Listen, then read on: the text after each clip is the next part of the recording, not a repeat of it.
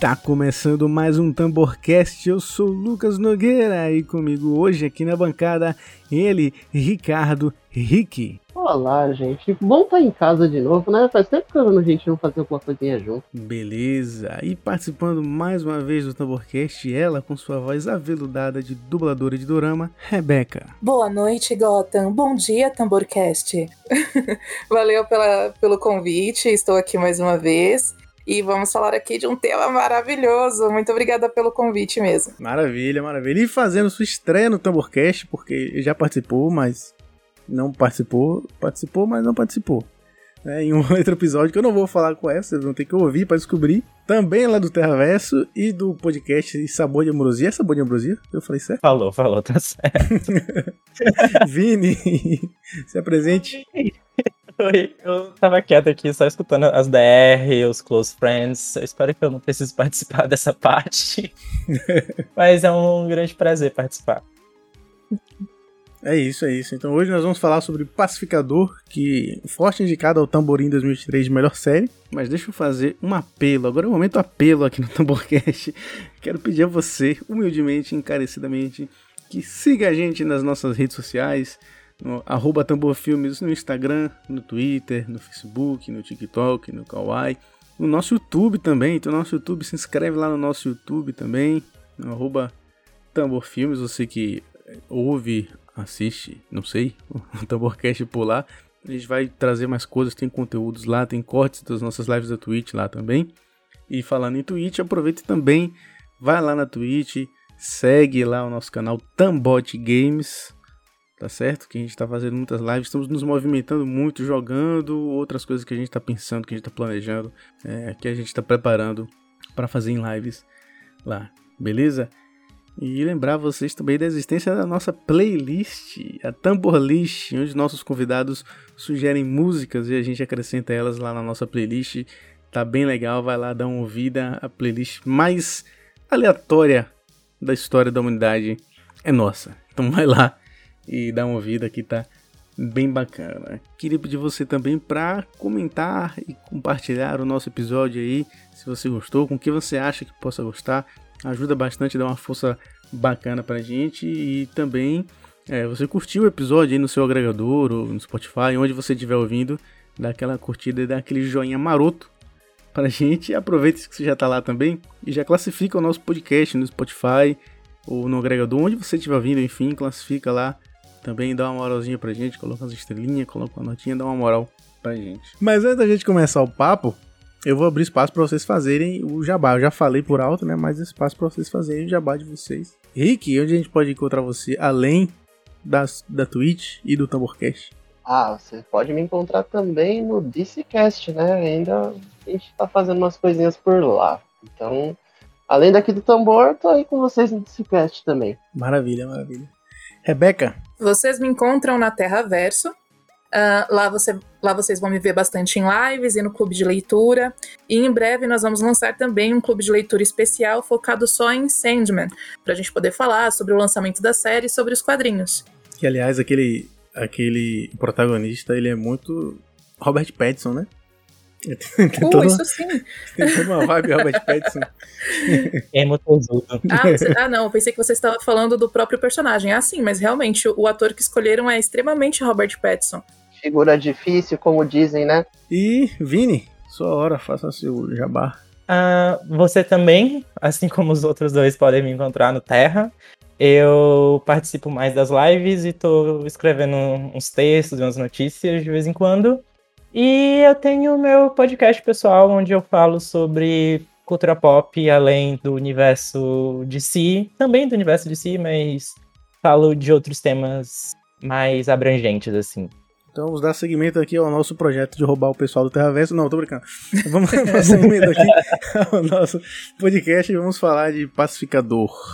Mas antes, vou fazer o meu próprio jabá aqui também, porque eu fui convidado, eu participei lá do Créditos Finais, né, para falar sobre Boba Fett, o livro de Boba Fett, aquela série que ninguém pediu, mas todo fã de Star Wars vai dizer que gosta. Participei lá com o John, com o Carlos Voltor, com o Henrique Granado. Foi um episódio bem da hora, uma gravação maravilhosa de se fazer. E o episódio ficou joinha. Então, se quiserem saber também o que eu penso sobre Boba Fett, vai lá e curte o episódio que também tá bem da hora. Lembrando sempre também que nós fazemos parte da iniciativa Podcasters Unidos. A iniciativa Podcasters Unidos foi criada com a ideia de divulgar podcasts menos conhecidos, aqueles que, apesar de undergrounds, têm muita qualidade tanto em entretenimento quanto em opinião. Por aqui você tem a chance de conhecer novas vozes que movimentam essa rede. Então entre lá no nosso Instagram, o arroba Podcasters Unidos, é só escolher e dar o play.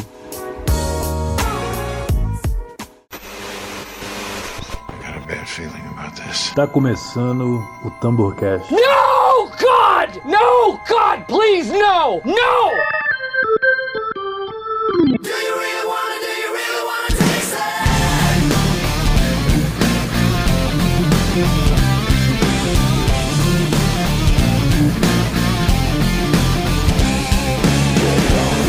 Make a move extreme. Shortcut to your dreams. Straight to the stars on that flying thing. Getting high. Getting snowblind. Vamos lá. Por onde que a gente começa a falar de pacificador? Com a dancinha. A dancinha. Vocês não estão vendo, mas eu estou dançando neste momento. Eu também. Muito mal, mas eu também. É a melhor abertura da história da série de televisão, eu preciso dizer. E desafio alguém a me provar o contrário. É isso, acabou o Não. episódio. Valeu, galera. Não. Não. Tem Smallville, tem Smallville. É, só que assim, é, a é. Smallville é aquela coisa assim que começa a tocar, já toca seu coração junto, né? Mas quando começa a abertura de Peacemaker, você começa a, a se mexer junto, entendeu? Toca a sua alma É, de um verdade. jeito. Não, brincadeira. Mas realmente foi muito bem elaborado, principalmente pensando que no contexto atual, é, a geração que tá, a- tá assistindo isso, que tá assimilando essa- essa- esses novos personagens, é, são basicamente os dançarinos do TikTok, entendeu? É, Ela xingando a geração Z. Exatamente. é verdade. E- Mas, assim, Smallville, realmente, eu nunca pulei. Me orgulho muito de nunca ter pulado um episódio, de- até quando eu usava VPN, na época que não existia VPN, pra poder assistir lá da, da CW Online.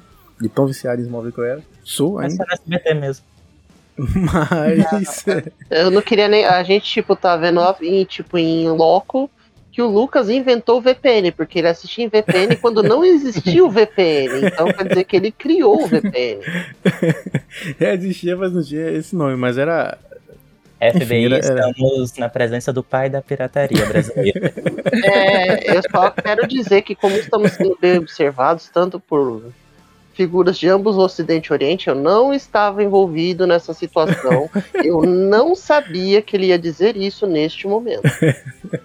Não corroboro com esse tipo de comportamento. Exato, eu sou contra a pirataria. Só que não. É, E como eu fui apresentado, essa é a minha primeira vez aqui. Eu nem conheço essas pessoas, não faço ideia. Pode ficar tranquilo que eu- quem tá ouvindo também assistia de forma. pirata. Enfim. pensei, que ele ia falar, pensei que ele ia falar que também quem assiste apoia a pirataria, mas, pô, perdeu a chance. E, né? Mas.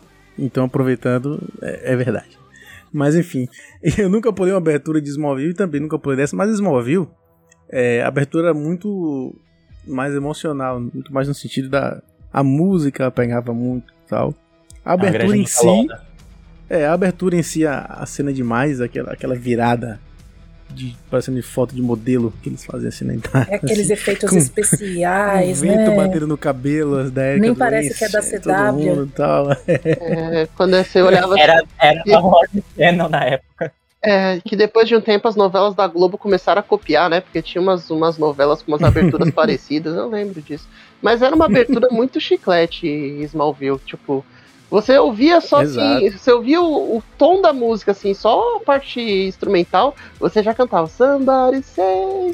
Então, tipo, Você, não- você não pulava porque era prazeroso cantar a música. exato, você cantava junto, né? E também porque é uma série do início dos anos 2000, não tinha um botão de pular. Ó, fica pau a pau, assim, Smallville, Pacificador e a Indomada.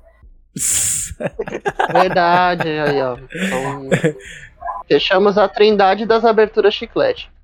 É isso. É a Trindade das aberturas de tudo. E a dos Mutantes Caminho do Coração também era muito boa. Tô brincando, nem lembro como era.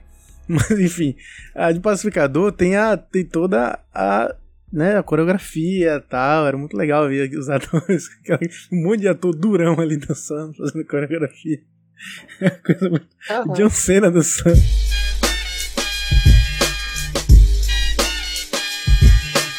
E é bom porque é uma coreografia que não parece ser tão difícil, entendeu? tipo, se até o John Cena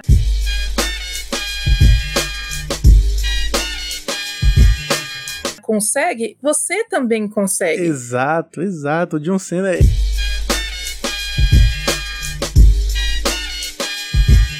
Ele tem essa coisa interessante porque ele. Ele.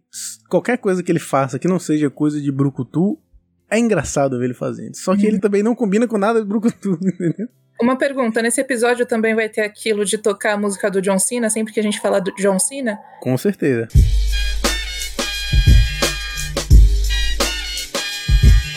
Então Toda tá vez que falar John Cena tá Não, tocando. acho que só nessa hora já rolou um remix, né? Porque quatro vezes falamos o John Cena.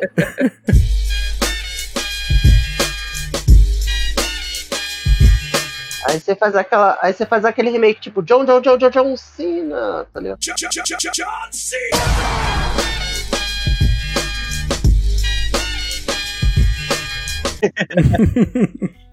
Mas olha só, é, agora falando um pouco da trama em si, ela nada mais é do que uma versão compartimentalizada, comparti, compartiment, não sei, uma versão reduzida. Compartimentada, uma versão compartimentada da. da É, abertura. compartimentada do. Não, a série em si é uma versão do Esquadrão Suicida do mesmo filme que ele fez, só que menor. Entendeu? Reduzida, assim, compactada. Pocket. Compactada, É. exato. É, eu queria só fazer um pequeno adendo em relação à abertura. Que é uma coisa que eu fiquei sem entender, tipo, até você entender que tipo, o negócio é bem galhofa, porque eles estão fazendo um número musical muito animado com as caras sérias, né? Tipo, Porque geralmente quando. É pra passar a seriedade da série. É tipo, a gente tá fazendo essa palhaçada, mas estamos com uma cara, tipo, estamos levando a sério o que estamos fazendo. E eu fiquei assim, tipo, me perguntando, falei, mano, tem um significado ou alguma coisa pro mais. Não, é simplesmente aquela loucura. É, o Exterminador do Futuro lá, pô, ele dançando todo. Ele não tem cara de. Nossa, a cena, a, a, a parte dele é a que eu mais amo, assim. Ele, ele rebolando, Deus amado. Eu fico imaginando a gravação. a- a- O, o câmera atrás se acabou de rir, velho. Não é possível que ele não deu muita risada gravando aqui. É. Agora, o meu personagem favorito, eu preciso dizer, que aparece na abertura também, é o, o velhinho, o vizinho. o personagem é muito bom. O Batman não mata, o, o- não mata os vilões, não sei o quê. É, ele não. Mas o Batman, só que ele, ele é um cavaleiro das trevas. Ele não. muito bom aquilo ali. Aquilo foi muito bom. Aquilo foi o auge. É, mas realmente, quantas pessoas o Batman não matou indiretamente por não ter matado o Coringa, né? Exatamente. É que nem eu vi o vídeo do Azagal, ele falando, ah, ele, o Batman não mata, mas deixa a pessoa sem poder comer sólido pro resto da vida. Só, fica em cadeira de roda, fica em coma e tal, mas não Quem mata. mata é é, quem mata Não, ele não mata. Ele não mata, mas a concussão pode matar. Então, Como disse, quem mata é Deus. é. Quem mata é Deus, o Batman É. só faz o, Ele- o trabalho dele. Ele não mata, mas em decorrência de. Ninguém fala nada. E, e, e o James Gunn, pra mim, é. Nossa, ele. E, eu- e assim, eu sinto que ele faz as coisas na DC com um tesão muito maior do que as outras coisas que ele faz. né? Não só na Marvel, em tudo. Porque ele já tinha dito lá no, quando ele fez o, o Esquadrão que ele falou que era o melhor filme que ele fez na vida. É a opinião dele próprio. É que ele foi a coisa que ele mais gostou de fazer, que ele mais teve liberdade, que ele mais colocou ele. E aparentemente a DC tá dando uma liberdade absurda pra ele. Aparentemente tá dando pra todo mundo a liberdade. Só não deu pro Zack Snyder. Pro resto tá dando pra todo mundo liberdade. Pior que E- o Zack, o Zack Snyder tinha no começo. Homem de Aço mesmo é um filme que. O Homem de Aço ele tem liberdade. O Batman vs Superman foi um, um mutuar de coisas. O restante aí acontece. Acontece.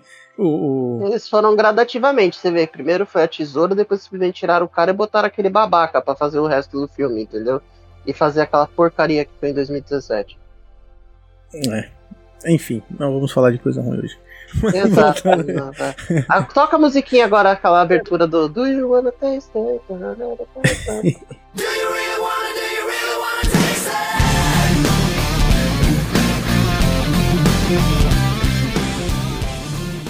Tipo, já pra. Tipo, teve um momento sério e de repente tá aquela abertura engraçada, que eu acho que é muito interessante que eles você vê isso ao longo da série, né? Que nos oito episódios, sempre que a abertura entra, é num momento que tem uma cena séria. É, não tinha reparado, é verdade. É, tipo, do E- nada assim, tem uma cena séria depois, Do you really wanna taste it? Tá, tipo, puta que. Tipo, dá uma quebra na gente. Hum, É muito engraçada, E- mano. É, em contraposição, as cenas pós-créditos são sempre extrapolações absurdas do que a gente viu na série, né? Igual aquela conversa lá do pato vestido de humano, humano vestido de pato, sei lá o que. Ou, ou o John Cena.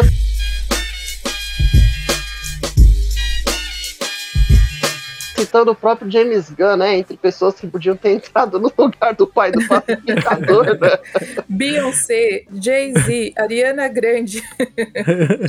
Sobre essas, essas extravagâncias, digamos assim, do James Gunn, eu sigo valendo a mesma coisa que eu falei no, no- quando a gente fez o episódio do Esquadrão Suicida. Ele, ele, ele é muito corajoso. Ele beira muito o, o nonsense ruim, sabe? Ele beira muito o, o piada de quinta série horrível, sem graça, de, de peido, não sei o quê. Ele chega muito perto e ele não passa desse limite. Ele consegue ainda segurar da violência também e tal. E isso pra mim é, é um ponto enorme que ele ganha.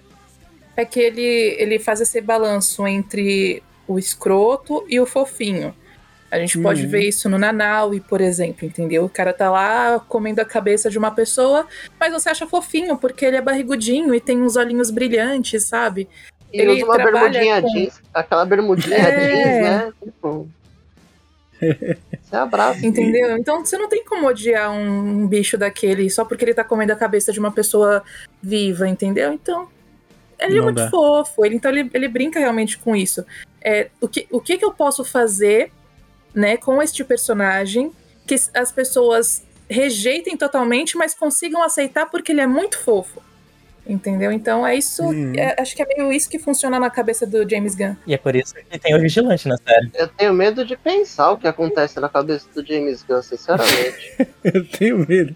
Eu Hum. tenho muito medo. É, é- é porque ele é da es- a escola dele é a escola de filme trash, né? Então ele, ele Não. nunca É, foi ele abandona que isso. fez uma festa, acho que de Halloween, que o tema era padres e crianças. Até hoje. esse- É, é, que inclusive foi um dos tweets que tirou ele da Marvel, não foi? não sei. É, os, acho que- tweets eram, os tweets eram um pouco mais pesados. Tinha disso também. Tinha É. disso, mas. Eu só lembro que tinha os pesado. tweets e essa imagem do da É. festa temática, que o pessoal, assim, Por sinal, a se- a semana que o James Gunn saiu da Marvel foi muito aleatória, assim, porque ele teve esses tweets, aí ele saiu, aí a DC contratou, aí os atores de Guardiões da Galáxia foram a favor do James Gunn, aí um tempo depois ele ficou contratado nos dois. E agora ele serve a dois senhores aí, Dois do que senhores. a Bíblia nos orienta. Curiosidade, como é que funciona a divisão de alma dele? Metade é do Mickey e metade é da Warner? Ou, Metade é do. Mickey e metade é do Harry Potter. ou é guarda compartilhada? eu acho que é guarda compartilhada. Cada hora Deve ele. ser guarda Cada compartilhada. hora ele, é, cada hora ele vende com alma pra cada lado. Então, Tem duas festas de aniversário, olha que legal. ah, que fofo. Eu não sei se ele vai fazer algo muito mais na Marvel depois, né? Eu acho que ele pode fazer, Ele tem mas um assim, ele Guardiões tá fazendo. 3 umas duas séries pra fazer ainda. É, ele tá. Tem a série do Groot e é o especial de Natal, né? Sim. É, porque Mas querendo ou não, o- pra Marvel tem que ser uma coisa mais é, aceitável para pro público infantil, né? Então, na DC ele tem realmente essa liberdade de colocar peito de fora, essas coisas assim. Não só peito, só pra dizer, É. né? Porque É o no frontal masculino, né? Em o, o Esquadrão Suicida, no feminino, em Pacificador, e por aí vai, né? Logo mais vai ter É. no alienígena também. No alienígena. branca muito apertada. gente pegando mulher casada, é sempre tem de tudo ali naquela. na- da liberdade que ele se permite, né? Então.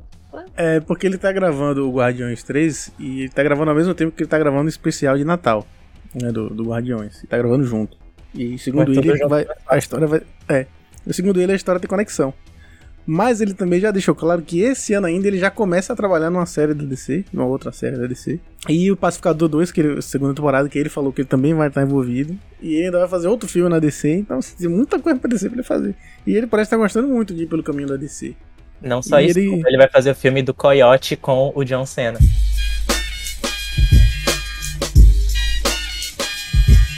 Jesus Cristo. Ele vai fazer uma animação do Coyote, dos Looney Tunes, com o John Cena como protagonista.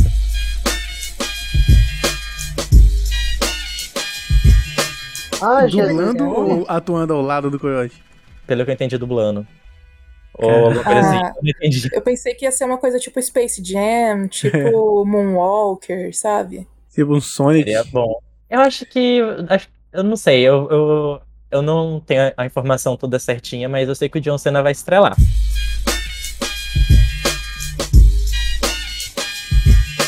Tem muito potencial pra ser bom, cara. Estranhamente tem muito potencial pra ser bom. Mas é, a gente falando do Gun, e assim, o Gun é uma pessoa complicada em muitos momentos, mas ele tem um- uma coisa muito forte que ele sabe trabalhar com estúdio e ele sabe ser doido, mas ainda compactado no que um estúdio quer. Então, Uhum. mesmo nos filmes da, da Marvel, por exemplo, que é um selo Disney e quer agradar todos os públicos, você ainda vê que os filmes dos Guardiões da Galáxia flertam com conceitos, ideias e até mesmo abstrações que a gente não tá muito acostumado nos demais Uhum. filmes da Marvel.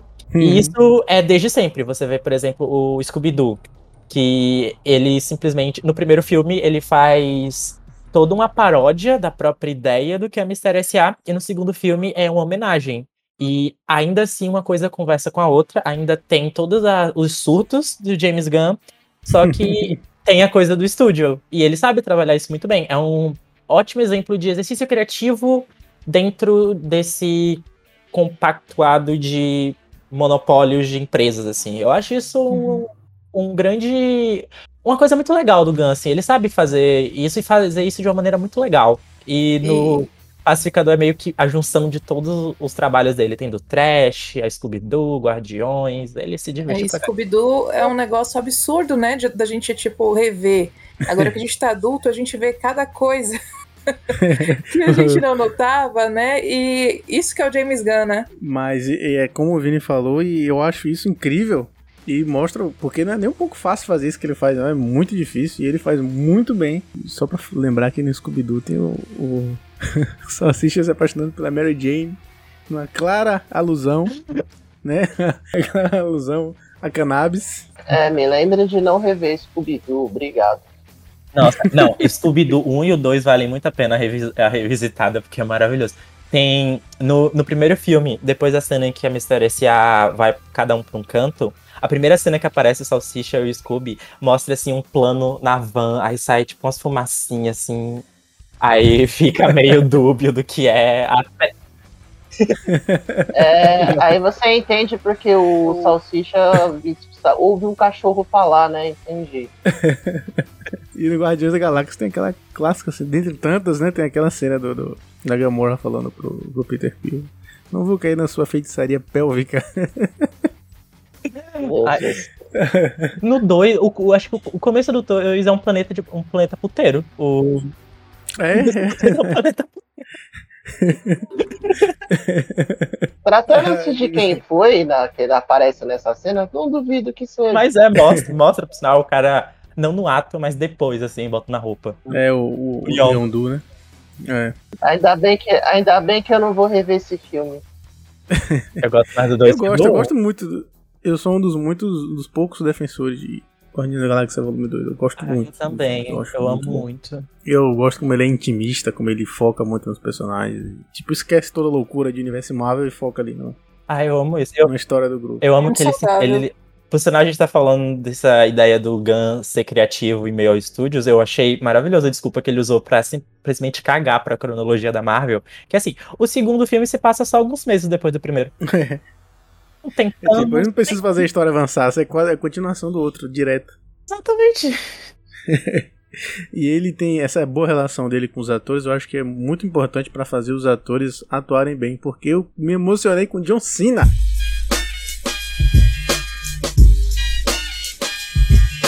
Nunca pensei que isso fosse acontecer na minha vida. Rebeca tem uma história importante sobre o John Cena.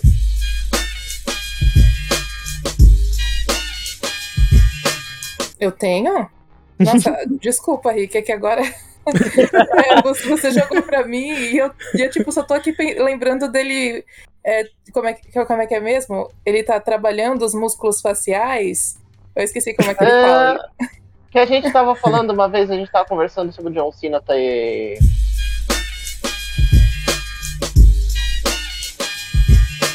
não sabe atuar, não sei o que. Você falou, a única vez que eu vi ele atuando foi quando ele se apaixonou por uma cadeira. E foi o. Não, não, é, não se apaixonou pela cadeira, foi quando ele ganhou a cadeira de presente. Entendeu? Isso, aí, ó, Isso. tá vendo? É, ó, a melhor atuação que eu tinha visto dele até então foi quando ele ganhou a cadeira de presente. Aí a gente vê um, um avanço assim dele como ator em, Esquadr- em O Esquadrão Suicida. E agora a gente vê ele é, trabalhando os músculos faciais, né?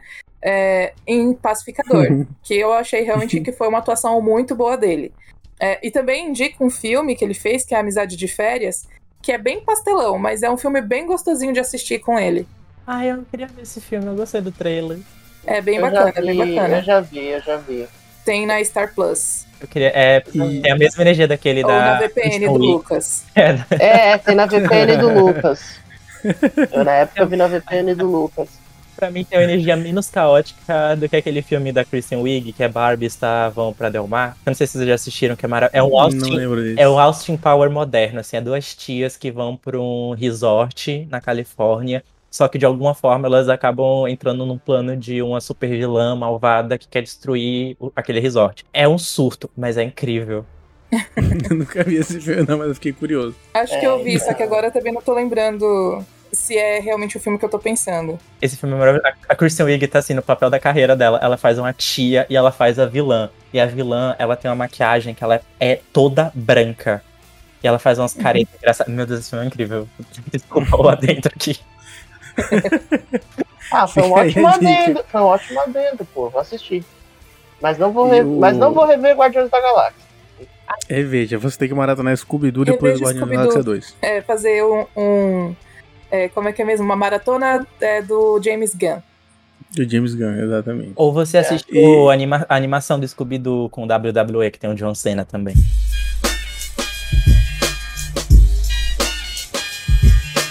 Ai, você Ah, esse eu já assisti. Essa eu assisti, é bonitinho. Começou. O John Cena, eu nunca pensei que, que eu iria é, não gostar do The Rock e adorar o John Cena. Eu sempre tive muito preconceito com o John Cena, eu gostei muito de John Cena.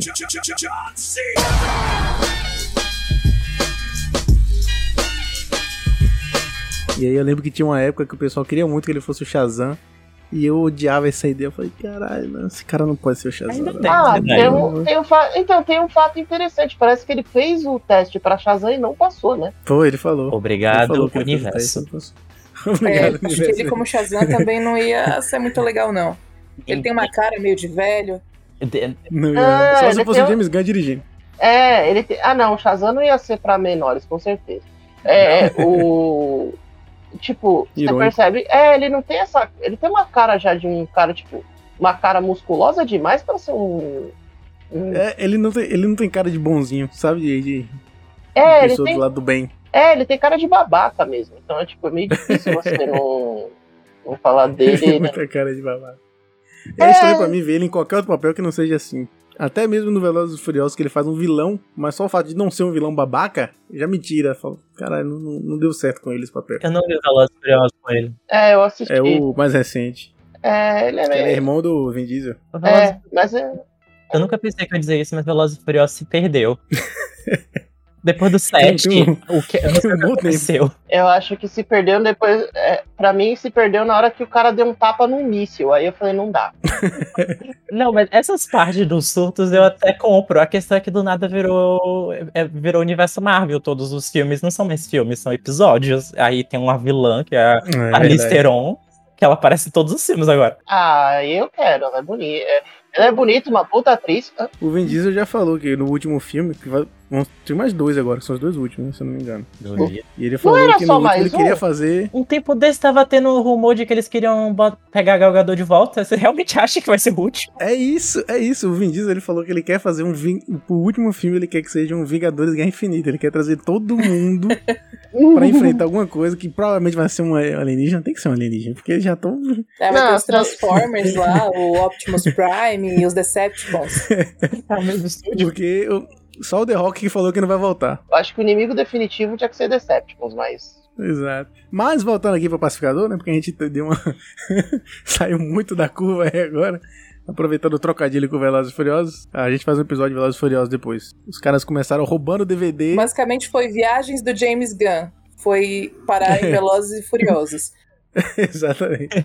Não, mas uma coisa que o Lucas estava falando antes, que era sobre o Gun e como ele é bom em dirigir atores. Isso é uma qualidade. Também outra, uma qualidade muito legal dele, porque ele tem uma- essa relação mais próxima com esses atores.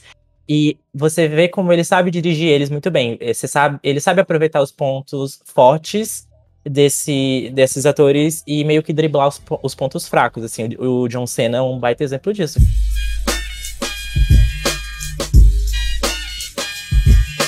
Era um Uhum. um ator que vinha muito. Que o WWE, querendo ou não, é um- uma coisa mais teatral e tudo mais, mas até nos filmes que ele foi fazer depois, tipo Transformers, ou.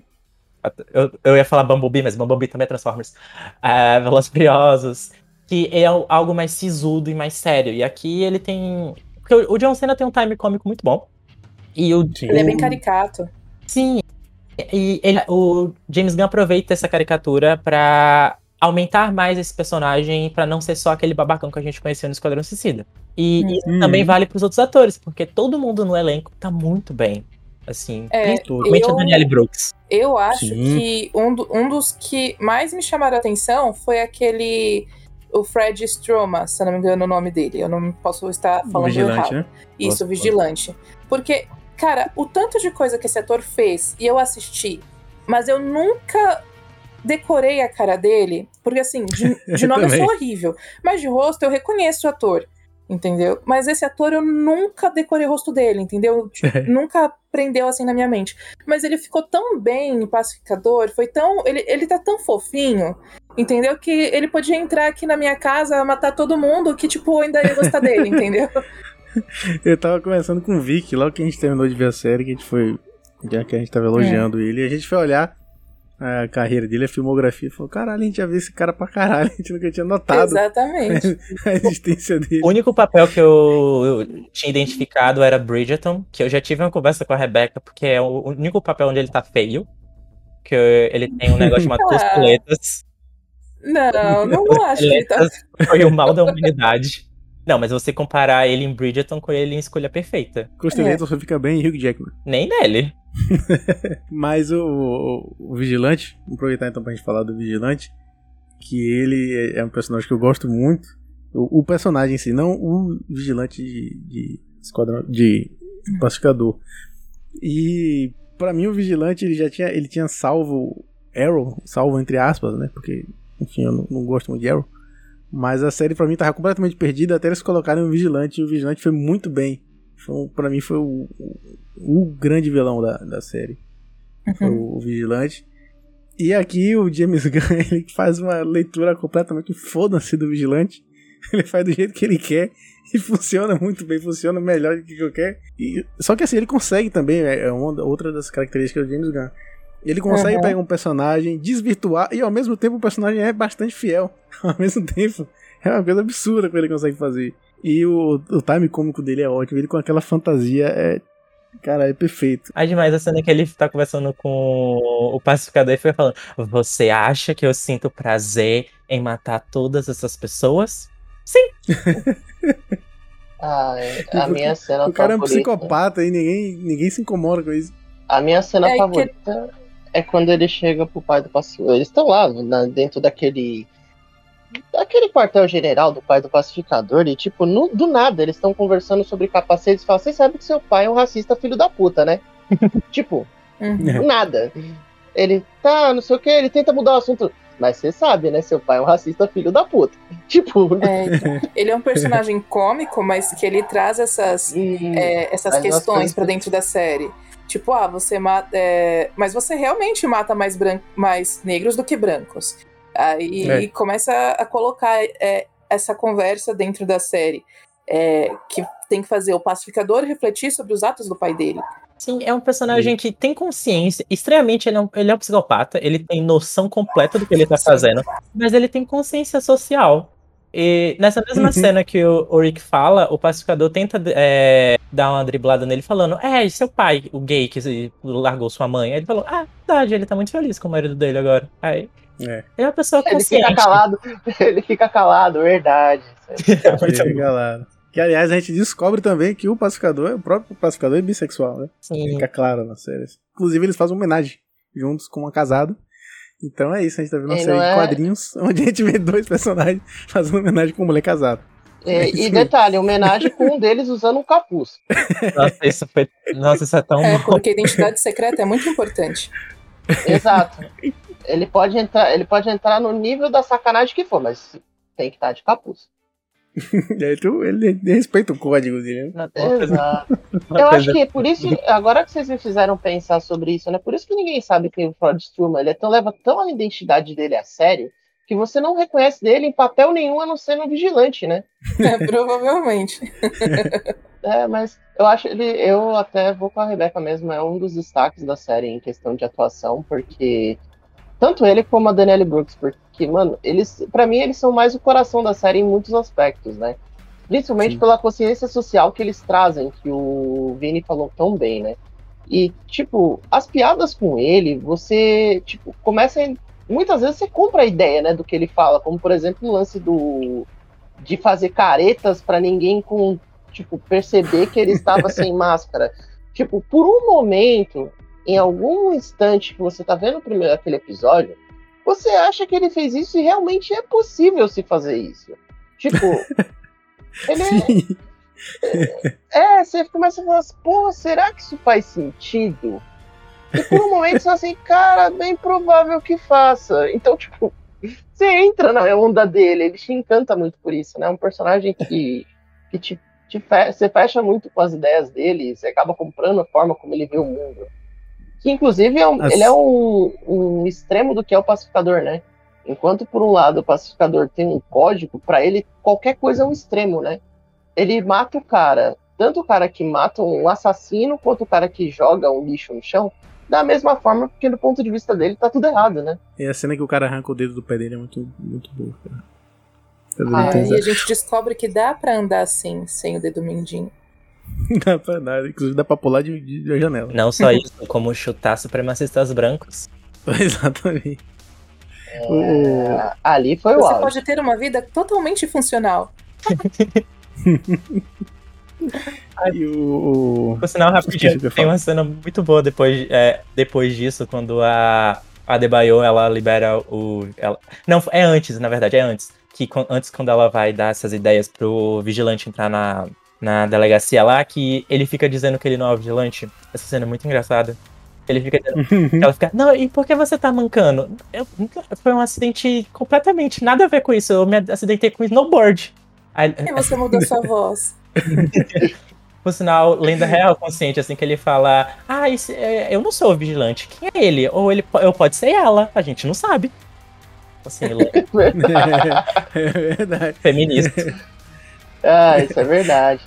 Ah, e tem um momento, O- né, já que a gente tá falando dele, que é muito engraçado, porque você pensa que, pelas cenas divertidas dele, você acha que o Vigilante é um personagem fraco. Tipo, você nunca vê o o potencial dele a partir do momento que ele entra na cadeia e come o pessoal na porrada. Até, por exemplo, como ele vai pra cadeia, é tipo um bagulho que você fala, mano, esse cara é muito fraco. Que ele tenta levantar uma lata de lixo e não consegue jogar a lata na janela. Então, tipo, você fala assim, cara, quando ele tá na cadeia, eu vou acabar com a raça dele. E ele chega lá dentro da prisão e dá um show, né? Inclusive, eu queria tanto que ele tivesse moído alguém na porrada, que eu tava só esperando aquele momento. Falei, mano, ele tem que dar um cacete nele só pra completar o, o ciclo, né? Porque ele bateu nos amiguinhos, só faltou ele. Mas, infelizmente, o pessoal não deixou. Nossa, É, é, tão que incrível. Ele falando, ele sentando na mesa cheio de supremacista branco e mandando. Então, gente, vamos falar quais nossas contribuições preferidas de pessoas negras para a nossa cultura. Eu começo. Nossa. E, é uma, e pior que é uma coisa muito característica dele, porque assim, é extrapolado, né? Ele senta na, na mesa e faz na, ca- na lata, né? Ele não tenta se fazer de amigo. Ele, ele leva. ele chega pra levar uma mesmo, né? E os caras É, acham. é. é, e é tipo assim, e você vê os caras olhando pra ele, tipo, achando que ele é um babaca, e quando vê que ele quebra todo mundo na porrada, os caras se assustam, né? Inclusive o rapaz que tá sentado na cadeira fala assim: olha, não é por nada não. Mas os supremacistas brancos que começaram. Isso é por causa do efeito Clark Kent, que essa série prova que sim, óculos conseguem fazer as pessoas parecerem mais inofensivas. Superman nunca esteve errado. Nunca Concordo. Principalmente o Christopher Reeve. O Christopher Reeve era diferente Afinal, demais. você não bateria em uma pessoa de óculos, não é mesmo?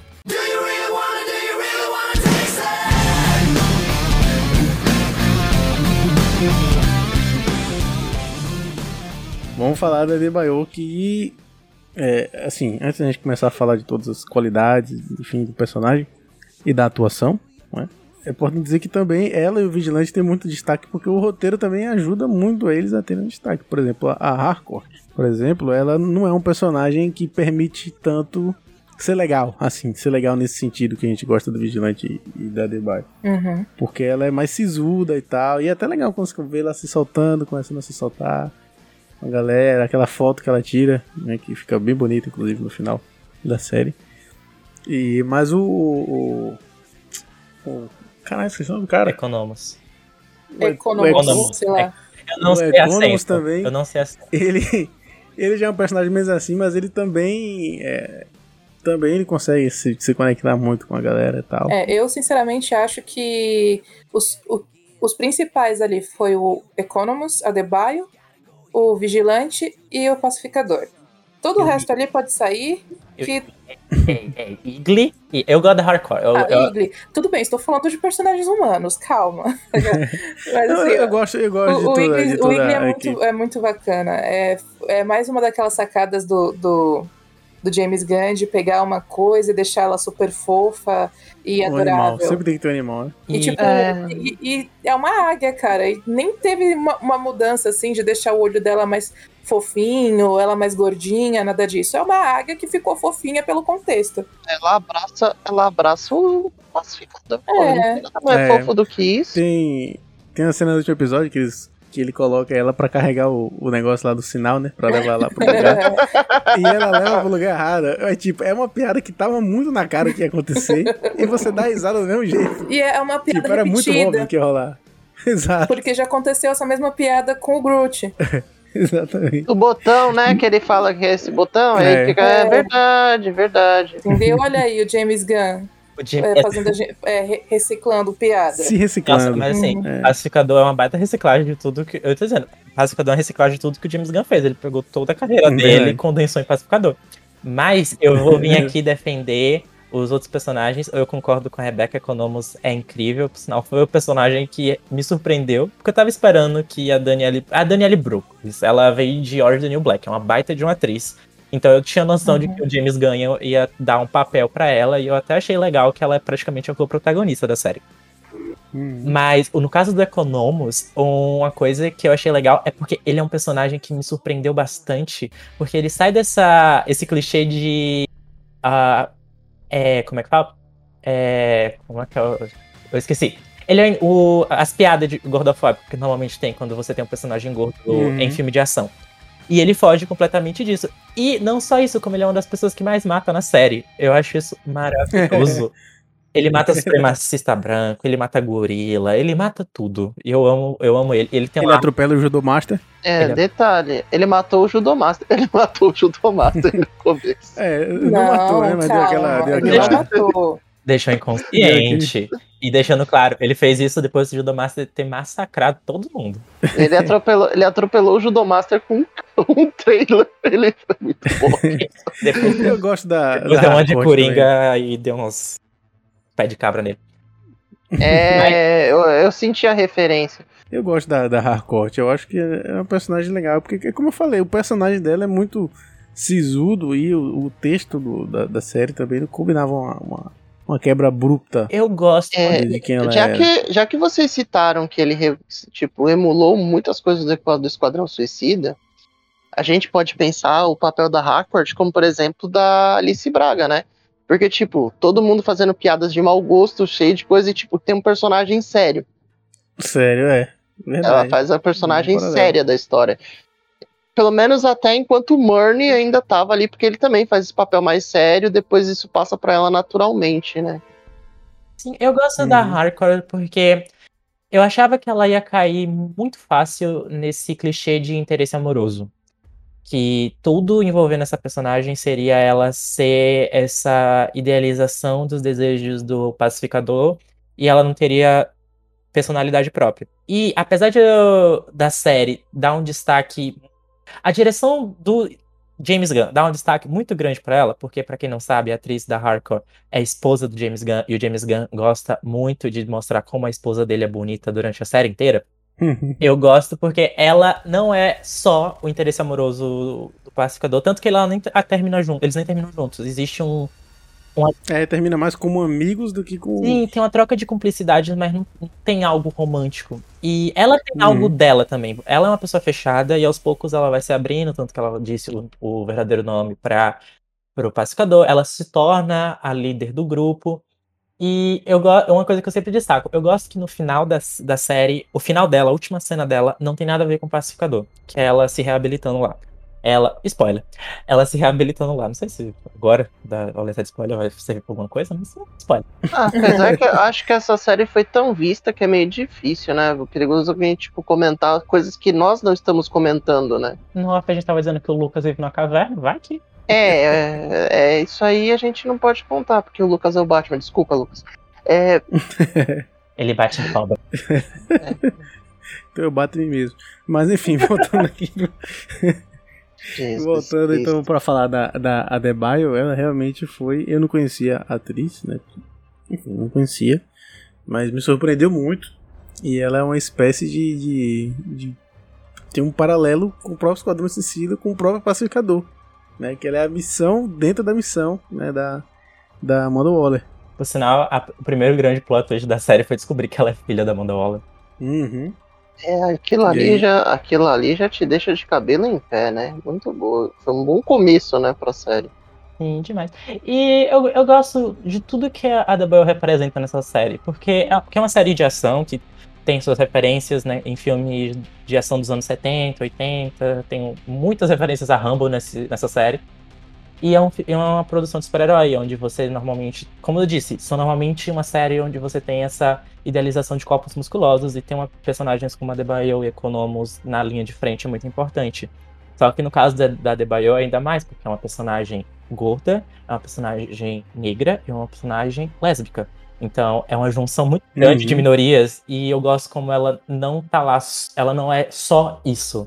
Ela o que define ela como personagem não são esses essas, essas bandeiras que ela carrega junto dela. É, ela é muito mais complexa que isso e eu gosto como a série dá espaço para ela brilhar assim. E eu gosto também de que no- ela tem seus momentos de ação, mesmo ela não sendo só uma baita lutadora como o, o pacificador, a Harko, o vigilante, mas quando ela entra na ação, ela entra pra resolver. Ela derrubou o, o Judomaster umas duas vezes, ela fez Uhum. uma entrada de cavalaria com duas armas na mão, que eu tenho certeza que é algo muito complicado. E é a segunda vez que o James Gunn mata um kaiju usando uma mulher, jogando uma mulher dentro dele. E dessa vez ela debanhou. Acho que ele deve ter alguns problemas mal resolvidos aí. Acho que talvez o Ricardo É. e a Vicky, que são psicólogos, possam desenvolver É. isso melhor. Só pra É. lembrar que ele também matou um Kaiju usando o Drax no Guardiões da Galáxia número 2. Exato. Ele tem o questões. Drax entrou dentro. Ele tem questões com coisas sendo introjetadas em coisas, em bichos grandes, né? Ele tem essa questão aí que precisa ser muito bem debatida, né? Ou que ele cuide disso muito bem em terapia. Mas é uma coisa que eu acho bacana que o Vini comentou sobre a Edebayo, que inclusive, pra quem é uma pessoa mais conservadora, né, espera que no final o beijo seja entre a Harcourt e o pacificador. mas é a Adebayo e a esposa, né? Ele interna, que faz ele, todo sentido, né? é, o grande momento de amor que tem no final do- da série é ela com a esposa. E claro, né, aqueles dois doguinhos, que eu nunca lembro, que parecem são chihuahuas, né? Que tem parte. É, é, que é parte, hum- parte animal, parte demônio, então a gente pode. Né, o Chihuahua é um satanás na Terra. E, tipo, aquelas coisas são muito bonitinhas. E, tipo, é muito bonito, né? Ela se reencontrando. E, e além de tudo isso, você tem um grande. Ela tem uma grande conclusão, né? Que ela literalmente bota no da mãe dela, né? Que foi, tipo, o plot do fim da série muito bom. Imagina o Natal. Nossa, eu imagino o churrasco já no domingo. Não precisa nem no Natal. No domingo, fala, filha, vem ver, vem- traz a sua esposa pra um churrasco, tipo. hum, O churrasco vai lembro- ser vocês. exato. Eu não lembro no final, é, ela entrega a Amanda Waller, né? Sim, o que ela acontece com a entrega. Amanda mesmo? Eu esqueci o que, é que acontece com ela. Ela entrega. Eu acho que não mostra o desfecho, não, né? Mostra só ela, ela ficando Só emputecida da vida. entrega. Só, mostra ela aconteceu, é. Só mostra a É. reação dela, desculpa, dela vendo filha falando tanto. Ela não fala todos os poderes da mãe, ela só fala do esquadrão. Mas eu acho realmente que. Não fala de Naquele momento- do esquadrão. É, mas acho que naquele momento a Amanda Waller teve orgulho da filha dela. Entendeu? Sim. Porque eu acho que ela colocou a filha dela ali justamente porque ela queria não só envolver a filha dela nesse mundo, como ver também ela sendo proativa, entendeu? Sendo boa naquilo que ela foi treinada pra ser. Aí É, né? ela realmente ela mostra mesmo- essa proatividade, mesmo que seja é, afetando a, a própria mãe, né? É, Mas aí que acaba tá. sendo. A proatividade não significava que era pra fofocar o segredo da família. Aí É, Existe uma tênue. uma- é, eu acho Vai que. ser interessante tem ver como isso vai se. pra, tipo, fazer isso desaparecer, entendeu? Eu acho que ela só queria ver se, tipo, ah, vamos ver se ela tem tutano aí, né? É, como ela mesma diz, vamos ver se ela foi feita pra essa merda. Então, é. não- E ela, tipo, se mostra uma personagem muito boa. Tem uns traços de Waller que você fica muito impressionado, né? Sim, ela manipulando o vigilante e tudo mais. Ela, ela tem suas Ela é uma versão fofinha da Amanda Waller. É, exato. E, pior Você- que, mano, o pessoal falou tanto, o pessoal ficou babando tanto a mulher do James Gunn, que eu acho, meu, que quem é realmente a mulher mais bonita ali da série é ela. Porque, cara, você vê que toda. é, tipo, o James Gunn o tempo todo fica mostrando o quanto a mulher dele é bonita, mas se você vê a quantidade de figurinos que a Danielle Brooks usa ao longo dos episódios, foram oito, ela usa, cada vez ela parece uma roupa diferente, um jeito descolado, ela tem essa coisa de ser Estilosa, meio. né? É! Isso, tipo, foi, pô, mano, ela, ela é bonita pra caramba, e o pessoal preocupado com a esposa do cara, tipo, mano, né? Não fez praticamente nada na série, convenhamos. Ah, ela, É, temos haters da Hardcore. Nossa, eu, eu ela morreu. eu não Ah, ela isso. quase- Hater, Também. entendeu? Mas, tipo, tirou- tira- é, tirando ela da série, eu acho que não ia, não ia sentir tanta diferença, entendeu? Aí não, ter, aí não poderia matar o Murney, porque alguém tinha que ajudar o pessoal a ir lá na frente, né? Mas. É. é, Mas você- aí poderia é, ser a chance da própria Adebayo. Eu consigo ver uma importância bem, bem legal nela, assim, na história. Também consigo. Eu, Ah. eu, gosto, eu gosto da Harp, eu gosto de todo mundo, assim. Eu, eu assim, é, É, eu, eu gosto muito do timezinho da é aquele negócio. É, muito Eu gosto tem entendeu? Eu só acho ela mais mundo. irrelevante. Não é só. Entendeu? Tudo bem, tudo bem. eu não gosto dela, só acho ela inútil, tipo assim. Basicamente. mas é legal, mas é interessante que, tipo, ela, ela mais ou menos funciona como uma pessoa que une o grupo, né? Porque à medida que eles vão se conectando, quem realmente coloca eles como amigo, que é que tem a questão do grupo do WhatsApp, que ela mostra, bate a foto deles, que, tipo, tenta mostrar, tenta juntar eles mais, é muito ela, né? Que inclusive no final ali, no- nos últimos episódios, que o, o pessoal tá meio ainda meio assim com a Adebayo, ela traz a Adebayo junto com o grupo, então, então ela tem essa importância assim de ser a pessoa que meio que saiu da Uhum. casca, né? Porque ela é toda séria, toda fechadona. E, tipo, quando ela saiu da casca, ela saiu da casinha, porque ela já começou a querer ser amiga de todo mundo. E isso foi uma coisa bacana, que você vê uma mudança de personagem muito grande, né? Eu não entendi. Assim, a, a série faz uma sororidade tão bacana e vocês incentivando a rivalidade feminina. Cadê o, cadê o feminismo? Incentivando. Ah, eu não tô Incentivando, só tô falando incentivando. que Ela é meio inútil.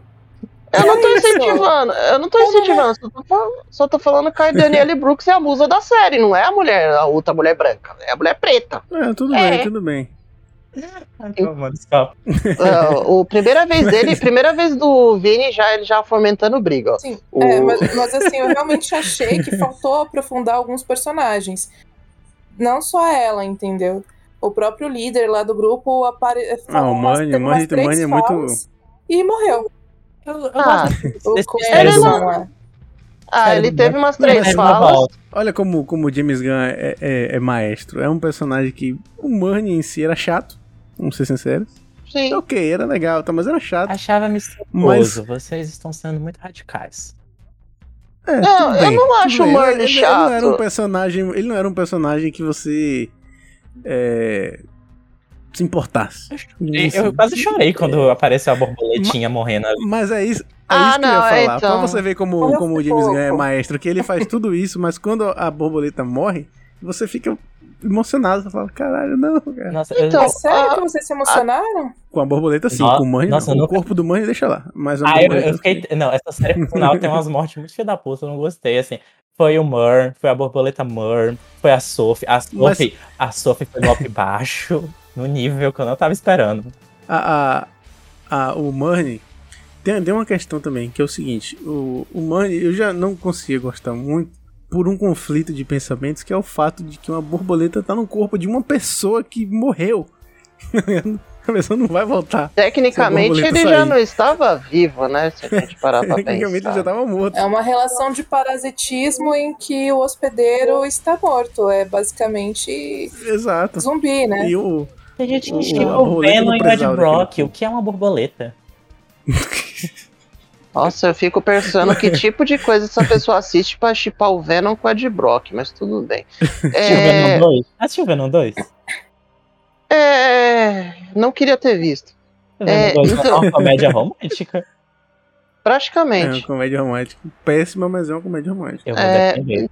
Eu vou defender. Ah. É ruim. É ruim, é ruim nível que dá a volta e fica bom. Não, eu Ah, acho, não. mas Eu eu acho que dá uma volta e fica pior ainda. É, então, é uma coisa que. Mas eu, eu queria só falar, complementar o que o Lucas falou sobre o Murney. E assim, quando ele. Até o momento que a borboleta. Você descobre que ele é uma borboleta, a única coisa de interessante que ele fez na série foi que explodiu a cara dele, né? Na hora que ele vai apertar o botão do. Do C4 lá, e ele não consegue, o bagulho, tipo, ele tinha que perceber que o sinal era fraco e apertou perto do, da parede. Fora isso, você não tinha visto muitas cenas dele, né? Ele fica meio como uma figura meio misteriosa até você saber que ele é uma borboleta. Aí, tipo, você já começa a ver um pouquinho mais de personalidade da borboleta, no caso. Que ele tá tentando lá, eh, de certa forma, ajudar a humanidade. E você meio. Eu, fiquei, eu não fiquei, tipo, que nem o Lucas chorando em prantos, mas eu falei, pô, por que não podia ter matado ele, né? É, eu, eu fiquei assim, tipo, Agora que ele tava relevante, né? É, tipo, ele. Eu achei que ele podia ter morrido na batalha final, sabe? Quando acontece deles entrar ali Uhum. na. Ele podia ter morrido, feito um grande Sim. sacrifício. Mas também Mas- seria uma coisa nível Bolinha, sabe? Que o Bolinha foi fez um grande sacrifício. Eu acho que ele não tentou fazer tão igual o Esquadrão Suicida. Mas. Mas é porque no, no final das contas, a, borboleta do mal, lá, a principal do mal, ficou Goff, viva. né? Poderia ter sido muito mente. Poderia O ter sido o Murney. É. A borboleta viva. Sem um ator, só a borboleta mesmo ali. Ah, eu, com ele de boa. eu vou defender a morte do Murn também. Eu gosto do Murn, mas eu vou defender a morte do Murn. Porque é aquela morte que. Eu vou fazer um paralelo aqui. É tipo no filme dos Vingadores, a morte do Phil Coulson. É a morte que une o povo. Todo mundo tá dividido, é, separado. fato. Aí morre alguém. Aí todo Olha, mundo se une. eu- pode parecer uma piada muito pesada, mas acho que a morte que uniu o povo foi a do gorila, quando o outro enfia a motosserra. Que ali eu acho que eles ficaram super amigos depois disso. Mas depois Eu- todo mundo separado por causa da Debaio. É, Mas se a gente levar em conta que esse filme é uma compactação do Esquadrão Suicida, alguém do grupo principal tinha que morrer também, né? Exato. morre ele. É. É, ele morre o que não um ficaria. outros, é, morre o personagem que não ficaria pra segunda temporada, né? Com certeza. Exato. Exato. É, porque não Em teria mais. Os personagens É, não são tão descartáveis, né? é, o, não teria um plot. É, não teria mais um plot pro Murney depois que eles resolvem a questão da vaca, né? E o Gana resolve a questão dele de ficar introjetando mulheres em bichos gigantes. E então eu acho que realmente foi uma morte que, tipo, foi uma baixa até que aceitável, né? Apesar que ele flerta muito, né, com as quase mortes do vigilante, né? Eu, muito- eu tô muito feliz por ele não ter matado o vigilante. Muito feliz. Cara, se Nossa. eu tivesse matado o Vigi- Se eu tivesse matado a galera ali no final, Adebayo e o, e o Vigilante ia ser uma coisa. Eu, eu ia levantar a hashtag cancelando o James Gunn. De novo. Não importa, Não, que, bom não. que, ele teve a, que bom que ele teve a sensibilidade de não fazer, né? Porque assim, ele já é, o, já é a coisa dele, matar personagens, né? Uma coisa que ele ele gosta. adora fazer. É, eu Então, acho que ele foi é. na contramão do que ele costuma fazer, tipo, tipo, pessoal já esperava que ia todo mundo morrer, de repente, não. Brincadeira, gente, ninguém Exato. morreu. E até a Liga da Justiça depois. É um choque de cada vez. Liga da Exato. Justiça aparecendo. É um Ou momento. parte dela. Não importa. Que o pessoal falou. Bem ou mal, mas falou. E É, eu tô puto que, que o, o, o dublê do Batman gravou e eles cortaram. E o dublê do. Do, O Cyborg. do Ajax também, né? Foi. foi, do, Ou do ou foi, foi- parece que foi do Cyborg, eu não sei. Foi. Eu sei. tinham grava- Tinham gravado a cena que tinha Superman, Mulher Maravilha, Aquaman, Flash, Batman e Cyborg. O Superman, e, o Superman não apareceu por causa de problema de agenda e também porque a Warren não sabe o que fazer ainda com o Superman. A Gal Gadot porque é cara. O Olha. Aquaman porque o Jason Momoa gostou da piada. O, Ez- o Ezra Miller porque ele gostava... Ezra Miller de- pediu, Ele foi? tinha nada melhor pra fazer. Exatamente. É isso me mesmo. engano, ele falou, não, É, cara, mas pô, se eu não me engano, Eu acho que que tem uma questão. tem. Desculpa, é que se eu não me engano, há uma questão também contratual referente à imagem do Henry Cavill que está, tipo, sob domínio da Netflix por um determinado período de tempo. Aí, Hum. nesse período, ele não pode aparecer em outras produções, pelo que eu entendi. É, mas Mas assim, aí a, por isso a que o pessoal validar, fez- tá? Eu, eu li essa, essa notícia por cima, então pode ser que eu esteja propagando uma inverdade aqui, mas é uma op- oportunidade para vocês pesquisarem. Pode, pode ter por isso- porque é sempre bom lembrar que o Henry Cavill também tinha um contrato mais ou menos parecido na época que ele tava fazendo Missão Impossível, e é por isso que ele não Sim. tirou o. Verdade. Por que ele faz contratos que ele não pode mudar a cara? Eu não Ah, sei. sei lá, né? Ele tem, ele tem que achar uns empresários melhores, né? Uns advogados para redigir melhor os contratos dele. Perseguir É, ele porque, pô, dinheiro. É. É, porque, pô, Mas, quanto assim, dinheiro é- ele perde nessa brincadeira aí, ó? Ele podia estar com a cara dele ali no, no pacificador e ter, tipo, quebrado a internet, ó. E no Shazam também, né? Se ele tivesse Exato. aparecido no Ah, eu Shazam, defendo a Shazam. Eu defendo a participação do Shazam. O povo ficou muito puto com o Shazam. Eu não entendo. A cena é mó legal. Tipo, tá. Ah, a Tão cena é. É ó. É, Na verdade, o Shazam todo. Eu não entendo quem critica o filme do Shazam, sinceramente. Porque o filme, pra mim, é. É um caratismo. top. Nossa, gente. Ele entrega tudo que ele propõe. Ele entrega to- totalmente tudo que ele E, propõe. assim, Melhor filme de Natal que eu vi. que falar mal desse filme Sim. é porque a Warner fez a cagada de lançar um filme de Natal na Páscoa. Não, na Páscoa, e entre Capitã Marvel e Vingadores Ultimato, ou foi Guerra Infinita? É, alguma coisa assim. Gente, é um Ultimato. absurdo que eles tenham feito, tenham feito isso. Eles podiam muito bem lançar no Natal, uma época mó gostosinha de ver filme de Natal, sabe? Eles erraram muito. cara. Ah, vamos lançar errado, aqui com a- junto com a concorrência pra flopar o filme deles. Aí eles flopam o próprio filme, que é um filme incrível, muito fofinho. Pior que, não, é, É muito bom. pior que foi Na boa, de- no Natal ia fazer uma grana boa, né, velho? Pior que, Sim. foi, pior que foi coisa de calendário, porque o Coringa já ia lançar no final do ano. E como É, um em filme- outubro, né? É, como era um filme de Oscar, É, não isso também. podia ser antes, tinha que ser no final do ano. Tanto que, curiosidade, Mulher Maravilha 1984 ia, ia ser lançado um tempo depois de Coringa. É, ainda, no, ainda no final de 2019. Só que como é, ia ser um blockbuster grande, eles estavam com medo de um abafar o outro, ter essa questão de bilheteria e tudo mais, aí colocaram pra 2020, ah, com essa pandemia e. É. E E, temos e são vimos o dois filmes de. Natal. É, Era fácil de resolver. Botava Coringa pra setembro e Shazam pra dezembro. Pronto. Calendário, eu não vou ser. Mas ia entrar, mas ia entrar no, naquele mês lá na janela de Oscar, em setembro? Entra, entra. É porque assim, na verdade, o Oscar é, é- é desde janeiro até até dezembro ele pega. Só que É, começo tem a questão da relevância, né? perdem- exatamente vai perdendo força. Então quanto mais próximo do Oscar, mais forte ele chega na temporada de premiação. Sim. Coringa até hoje, né? E pega o e, é, e pega os outros festivais, né? Então o Coringa pegou lá os festivais mediano lá. Sim, eles estrearam no final do ano pra pegar, pra pegar festival. Se não me engano, de, Ber- é, de Berlim ou de Toronto, não lembro agora. Foi Berlim, É se não isso. me engano. Uhum. É, mas E o mais a gente sabe que o, o, o Cyborg não vai aparecer mais, né? Pelo menos não que a gente conhece. enquanto... o Batman? É. Provavelmente também não depois do The Flash, né? O Batman do Ben Affleck. Na verdade, Uhum. desde debate, porque eles não querem confundir o povo. Já vai ter dois, vai ter três Batman É. esse ano. Calma É, também. tem isso. Ah, eu acho que tinha mais aqui Mas confundir assim- o povo, lançar várias coisas assim diferentes. Igual é nas mim animações, faz né? também. O pessoal, a DC vai lançando as Exato. animações, histórias totalmente separadas e tipo, poxa, é só você entender, ó, a gente tá contando uma história aqui, tá contando outra história aqui. Mas é, é- é, Exatamente. difícil por conta dessa mentalidade que foi criada de universo compartilhado da Marvel. Entendeu? O pessoal tá muito acostumado com esse Uhum. arroz e feijão, mas vamos colocar uma coisinha diferente aí, vamos com estrogonofezinho, uma Agora lasanha. com esse lance de multiverso, eu acho que pode começar a facilitar. É, Eu acho, que sim. é, eu acho que, é, que nem a Rebeca falou, essa necessidade de compartilhar, de tudo tá conectado, às vezes deixa tudo tão linear que não aparecem opções diferentes. É, pode ser todo episódio. Dá pra fazer um filme da Liga da Justiça que não tem conexão com os filmes individuais. É, Pode aproveitar até o Bat Pattinson, ó, tô em outro universo aqui, sendo o Batman do Liga da Justiça, tá? Não precisa ser Olha. tudo na mesma, Olha, na mesma o linha. universo compartilhado é algo superestimado. Foi algo que a Disney colocou goela abaixo do público e disse que é o padrão, e não é. O universo de super-herói Uhum. já existia antes, gente. O filme do Christopher Reeve não tem nada a ver com o Batman do Tim Burton, e ambos são incríveis.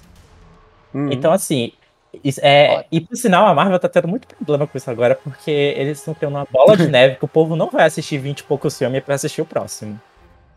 É, Ninguém, e séries ainda agora, né? ninguém gosta Não de fazer duvide. cursinho. Não Nin- duvide.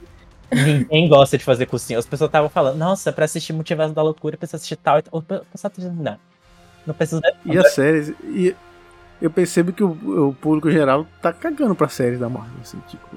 Eles conseguem ter uma audiência, mas em geral não estão tendo números assim, tipo. Isso é porque a ah, Marvel não sabe ainda fazer série. E assim, a gente falou, eu falei muito bem da Marvel na época do Guardiões da Galáxia, agora eu vou falar um pouco mal. Ah, essa nova fase de produções do Disney Plus, eles têm um problema muito sério porque eles querem contar filmes em formato de séries. São filmes muito grandes que eles dividem em séries, só que não sabem aproveitar o formato de séries. O Pacificador sabe aproveitar Uhum. isso muito bem, porque você vê que cada episódio é fechado nele mesmo, tem um, não necessariamente um tema, mas cada é, plot do episódio começa e termina, aí tem um gancho para os demais e tem uma história maior envolvendo tudo. A Marvel, nesses últimos, nessas últimas produções do ano passado, com o Disney Plus, poucas séries souberam fazer isso. Acho que, um- acho que as únicas decisões para mim mais foi WandaVision e Loki, mas as outras são muito filmes muito grandes e tem uns Uhum. momentos que criam muita barriga, porque eles têm que é, encher tempo e não dá. E Pacificador tem esse Uhum. formato de série. Ele é realmente é uma série. E é muito disso. E a Mar- Marvel tem que aprender. A Marvel tem que aprender, tem que contratar o pessoal de Agents of Shield. O pessoal de Agents of Shield sabe fazer série. Maravilhosa, por sinal. Até hoje. Sabia, sabia. Por sinal, Kevin Feige é um covarde, porque ele fica trazendo os personagens lá do, do universo da Netflix, que é fácil, porque o pessoal não saía do bairro. Eles ficavam na esquina. É, é fácil trazer. Quero ver trazer Agents of Shield, já que ele é tão bonzão assim no, no, no cronograma. Traz a Daisy Johnson. É, é, tá ela. É, é contar que. É, se eu não me engano, teve um episódio, né, de Age of Shields que eles ligam com a invasão do Thanos e tal, né? Que aparece aquela. É, tem aquele alguns. Thanos- O, o- Tem, que isso aparece tem o como- Donut gigante, né? Que aparece o Donut gigante que o. Sim, sabe, o próprio, inclusive- o próprio. O próprio Darkhold, que vai ser importante agora também no universo Marvel, aparece lá em Shield. Agents of Shield tem Ah. conexão. Ela, apesar de ter sido uma série que acabou ganhando independência própria com, com o passar das temporadas, ela ainda mantinha algumas conexões, porque caso vai que as pessoas consideram, tá lá. Vai que. Vai que. É, é, mas ela é uma série muito justiçada, né? porque ela, ela realmente ela soube ir se adaptando pra, pra se manter viva e bem. Nossa, o, assim, de verdade, Agents of Shield é uma das. Assim, eu- o pessoal do Terra não escute, você, Be- Rebecca e, e Rick aí tirem o fone. Agents of Shield é uma das minhas séries favoritas da vida. E Tudo bem, tem a Xena. Eu não. Eu peguei só alguns episódios, eu não lembro tudo de Xena. E a sétima Não, temporada então, Agents ela of Shield aparece. é É uma pequena participação. Ah, sim. Ela sim, aparece. Sim, sim, sim, eu lembro. Uhum. Nossa, É. saudade. Lucy Lawless era. Lucy Lawless era minha Mulher Maravilha nos anos 90. Olha, mas Ah, uma coisa que eu tenho que elogiar Pacificador é que, mesmo que tenha um filme antes da série, eles fazem essa, esse pequeno resuminho do filme pra gente ter essa introdução do personagem sem nece- ter necessariamente que vê o filme. Entendeu? Então, eles Uhum, deixam essa verdade. coisa um pouco mais fácil pra quem tá querendo assistir, entendeu? Ah, olha só, tem uma série aqui com o John Cena, vou ver. Aí a pessoa é, a pessoa é introduzida à história anterior e aí segue o baile, entendeu? Não, é, não tem essa necessidade de, tipo, ver várias coisas antes pra entender quem é aquele personagem. Tá? Que ele só apareceu Uhum. em um filme até agora, tal, mas, enfim. É, realmente a gente não, não sente falta de ter visto o filme. Apesar de ser um filme bem legalzinho de assistir. É uma Ah, série é. que se completa nela mesma. Ela é resultado de coisas que vieram antes, mas ela não. Você não necessariamente precisa assistir. Você assiste se você quiser, você entende melhor o- alguns traumas desse personagem nos primeiros episódios, mas o que acontece depois, a série meio que auto, é autoexplicativa e cria regras que funcionam nela mesma. Tanto que uma coisa que a gente tá falando de universo compartilhado, Uhum. a aparição da Liga da Justiça não faz diferença pra nada. Ela funciona pra uma piada que é recorrente na série, mas pra você É. pensar nessa ideia de universo compartilhado, tipo, ah, porque tal aparição vai servir pra tal coisa no futuro de um filme, sei lá o quê. Uhum. não tem isso. É só porque é o universo de si e a Liga da Justiça faz parte desse universo, então ela aparece. E também tem aquela piada Uhum. que a gente sempre fazia na época do Esquadrão Suicida, que onde estava a Liga da Justiça enquanto Starro É estava isso. matando a América Latina. Chegou É, atrasado. Male, male, seria interessante saber quem é a Aman- Amanda Waller. Entendeu? Mas assim, é uma coisa que fica meio que autoexplicativa dentro da série. Uhum. Sim. E é simplesmente a Viola Davis fazendo uma série da DC. Caralho, Pois Viola é. Davis.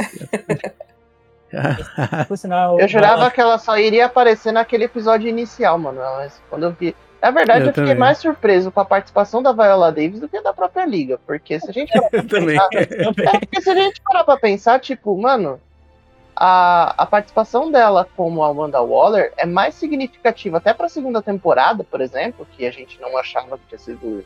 Tipo, não tinha certeza, do que Uhum. necessariamente Uhum. apareceu na liga. Tipo, apareceu, tipo, Sim. uhul, bacana. Então, quer dizer, todo mundo tá meio que no mesmo lugar ali. Mas a, ela vê na TV que botaram o, a rinha de prisioneiro dela na, na, tipo, na boca do povo, o negócio ficou estreito. Então, tipo, pra nível de um plot, de ter uma coisa uma próxima temporada, aquilo foi perfeito. Isso foi uma participação surpreendente, né? Uhum. Sem Inclusive, contar Mas né, Não, sem contar que é o trabalho mais fácil que a Viola Davis já fez na carreira dela.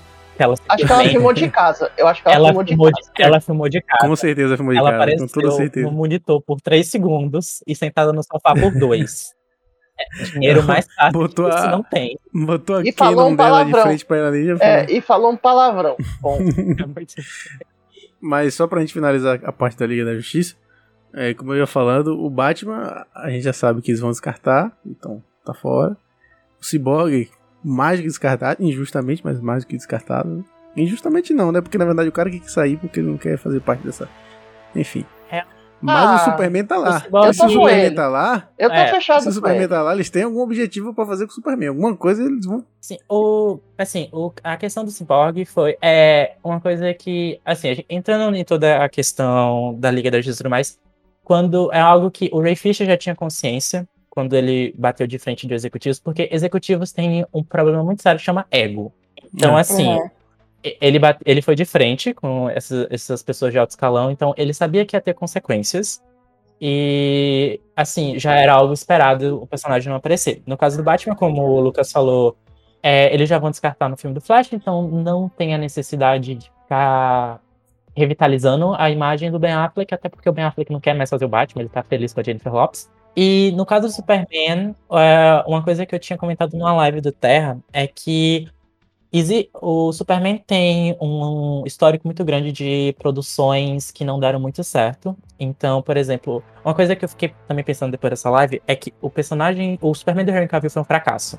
E as pessoas têm uma dificuldade de entender que o personagem foi um fracasso. Ele vem de um filme solo que não deu certo, ele vem de um filme onde ele co-protagonizava com o Batman, que é a maior marca da DC, e também não deu certo. Eu tô falando não tipo de filme ser ruim ou não, porque vai depender de cada um, mas tô falando de, de financeiramente pro estúdio.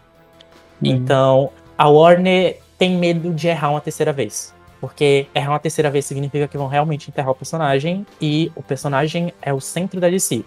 Então, por isso que você não traz esse personagem de volta 100%, só é, deixa claro que ele ainda existe. Então, por isso que tem aquela participação em Shazam, por isso que tem essa participação aqui. Esse personagem existe, a gente ainda não sabe direito o que fazer com ele, mas ele existe. Tanto que uma coisa que É. eu comentei num texto antigo do Terra foi que a personagem que vai fazer essa, toda essa mudança no Superman é a Supergirl. Que eu acho que a, War- a Warner vai investir muito nessa personagem. Ela provavelmente vai ser a protagonista que vai usar esse- o símbolo da casa de El nos cinemas. E com essa Hum. introdução dessa personagem é que o, é, é uma coisa que eu vejo o Superman é um caminho que eu vejo o Superman voltando.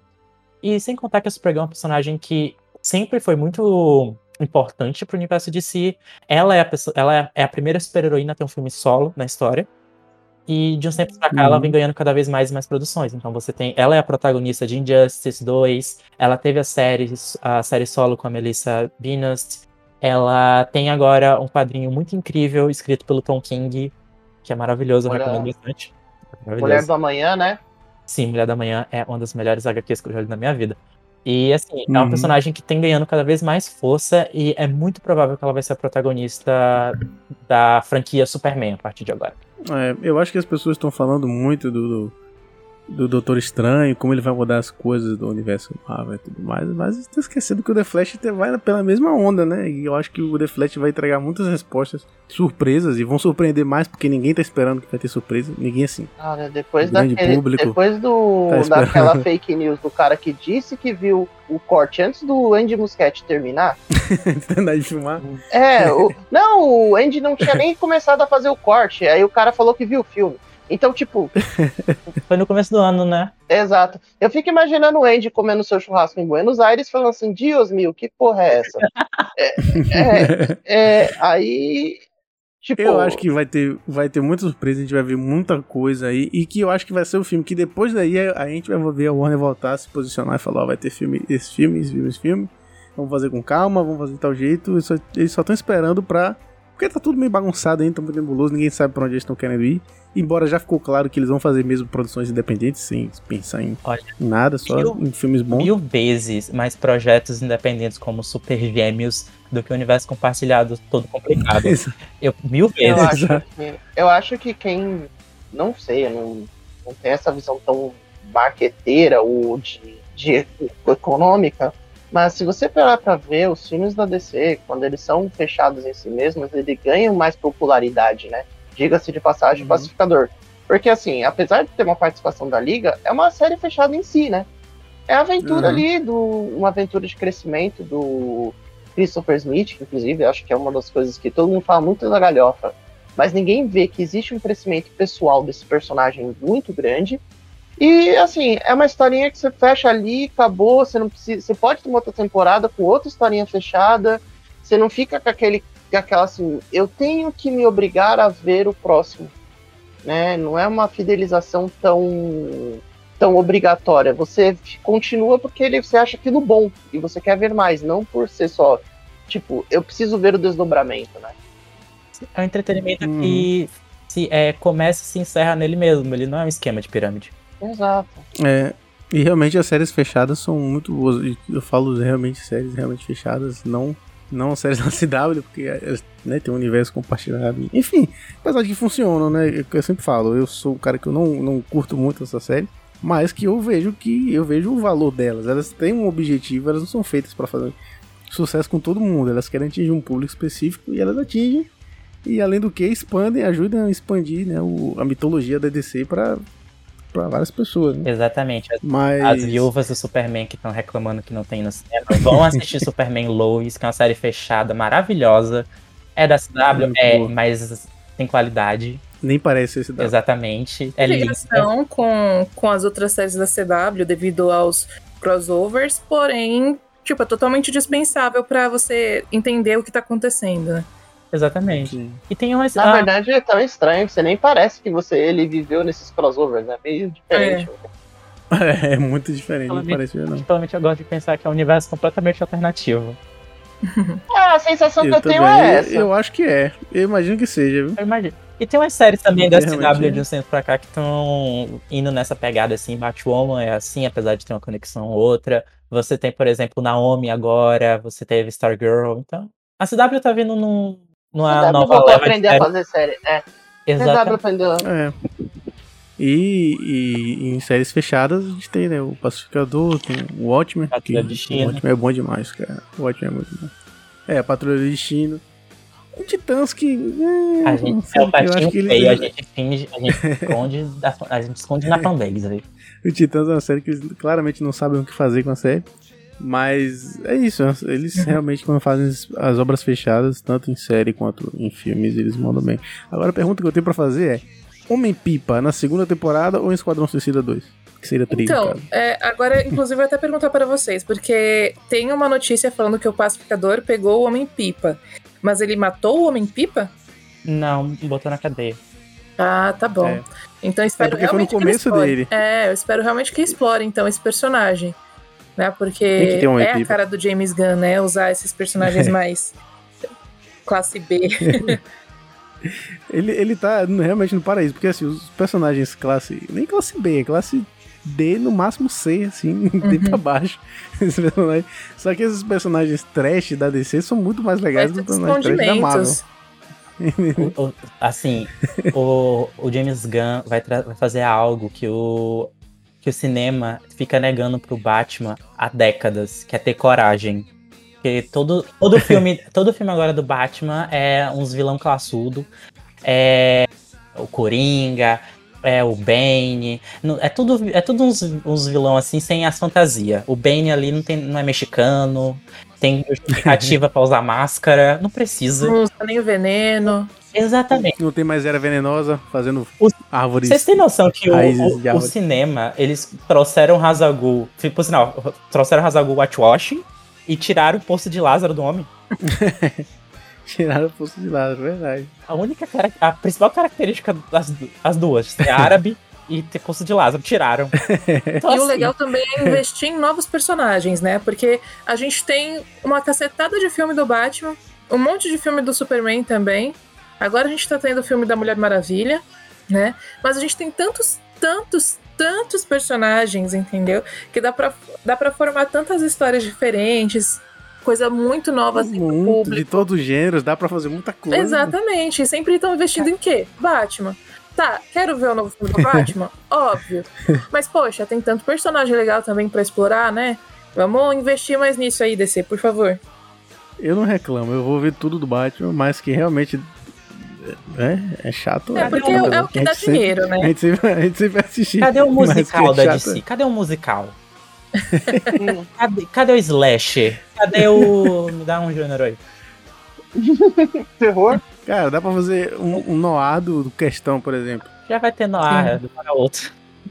Deixa eu ver. eu- Inclusive, falando nisso, seria. Inclusive, tem uma HQ muito boa chamada As Mortes de Vic Sage, que poderia ser muito fácil uma minissérie em seis capítulos de uma aventura do questão. Tranquilamente. Verdade. Aproveita que René. Montoya já tá no cinema. Questão é maravilhosa. Exato. Pois é, então eu, eu- quero, eu quero o pacificador descendo a porrada no Homem-Pipa. Ou então sendo parceiro. Assim, uma, uma Então, coisa- eu acho que. Até eu falei isso numa live que eu participei do né? Eu acho que o Homem-Pipa é o arqui-inimigo do pacificador. Então não tem como ele Será? simplesmente aparecer na segunda temporada. Eu acho que deveria ser tipo o desafio final, sabe? O cara que fala assim, não, não poderia vencer esse cara. De repente você vê, é o Homem-Pipa, tá ligado? Isso eu acho que seria o. Muito Não, eu não duvido que o James Gunn transforme o Homem-Pipa no maior vilão da DC. Tomara que faça isso, por favor. Aí eu lembro de outra série isolada muito boa, que é a animação da Arlequina, que pra mim é uma das melhores séries que eu já vi na minha vida. É muito boa a série da Arlequina. Tem toda essa vibe. Ai, tô... Então, Sinto saudades. Então, Vini. Então, Vini, eu acredito muito, eu tenho essa fé no Homem-Pipa, não só porque eu escrevi sobre ele, mas também porque, tipo, ele, na série ele enfatiza tanto que ele pegou o Homem-Pipa que eu acho que pode ser que esteja um desenvolvimento pra isso, né? Tem que ter. Tem que ter. Merece, É, então ele- merece. Ele, ele tá mais pra, pra série. né? Mas porque eu queria muito ver ele no Esquadrão Suicida. Uma pipa. Mas eu queria ver ele em qualquer lugar, então pode ser no- na série Ah, também. Não. Eu, assim, um- uma coisa assim, a- eu acho que a, porque assim, muita gente ficou, por causa do final de Pacificador, muita gente veio levantar essa teoria de que a franquia do Esquadrão Suicida estava morta e tudo mais. Sendo que não, gente, a Amanda Waller é esperta, ela sabe passar pano nas bostas dela como ninguém. Ela vai se safar disso, tenho Com toda certeza. certeza. E uma coisa que Oxi. acontece. Até parece Eu- que é a primeira vez que ela monta uma sociedade secreta. Então, Gente, É. o primeiro Esquadrão Suicida deu tudo errado. Ela conseguiu continuar. exa- mais errado do que foi o primeiro, né?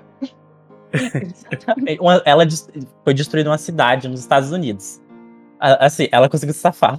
Mas uma coisa que acontece É. nos quadrinhos é que tem uma época que tem os heróis e os vilões juntos, assim. Tem. Em um determinado momento, por exemplo, a Vixen faz parte.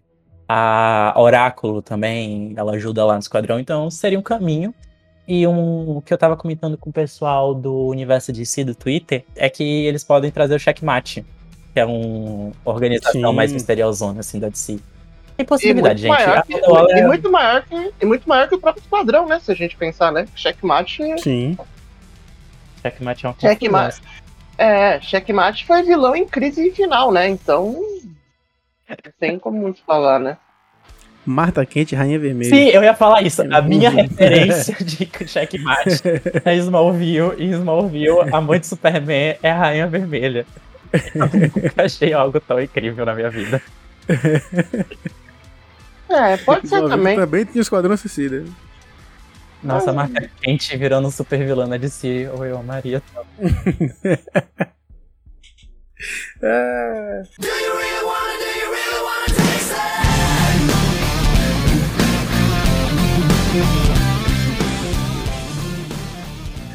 É isso que mais que a gente pode falar de classificador. Ah, esse lance do dilema moral do Christopher Smith que eu falei no nosso podcast de Esquadrão Suicida que rolaria e rolou. É. Eu Verdade, falei, verdade. eu falei, eu falei que aquela cena que ele mata o Flag, não, ele já ficou meio assim, na hora que ele vai dar o tiro na menina também ele já se abala mais. E a série fica muito pautada nisso, né? Quando você vai ver assim, só o pacificador, né? O Lucas que adora essas referências mais técnicas, né? As cenas que o pacificador ele tá dialogando consigo mesmo, ele tá sempre olhando pro espelho, né? Então você vê É. umas coisas assim, tipo, umas reflexões muito íntimas, né, sobre o que, o que é o certo e o errado pra ele, né? Como É, ele principalmente as relações com o pai. Exato. O passado dele. Nossa, o passado dele, mano, é, é triste, né? Você pensar que a- ele matou o próprio irmão, mas, tipo, você tem que pensar que a culpa não é dele, a culpa é transferida pro pai dele automaticamente. Quem, quem faz rinha de criança? Eu falo de, eu falo de fazer rinha de criança com a minha filha, mas é sempre brincadeira. Eu nunca vou fazer isso. Entendeu? É, então. É, Eu, Porque eu tenho uma coisa na minha mente que eu fico vendo as crianças assim, eu penso, nossa, minha filha ia descer o cacete nessa criança. Mas a minha filha é muito fofinha, ela, ela é muito fofinha, ela jamais bateria na na outra criança assim. Olha, eu, é. Eu trabalhei com professor e eu posso te dizer, criança é violenta e se finge de santo pros pais, viu? Eu já, já conheci cada figura.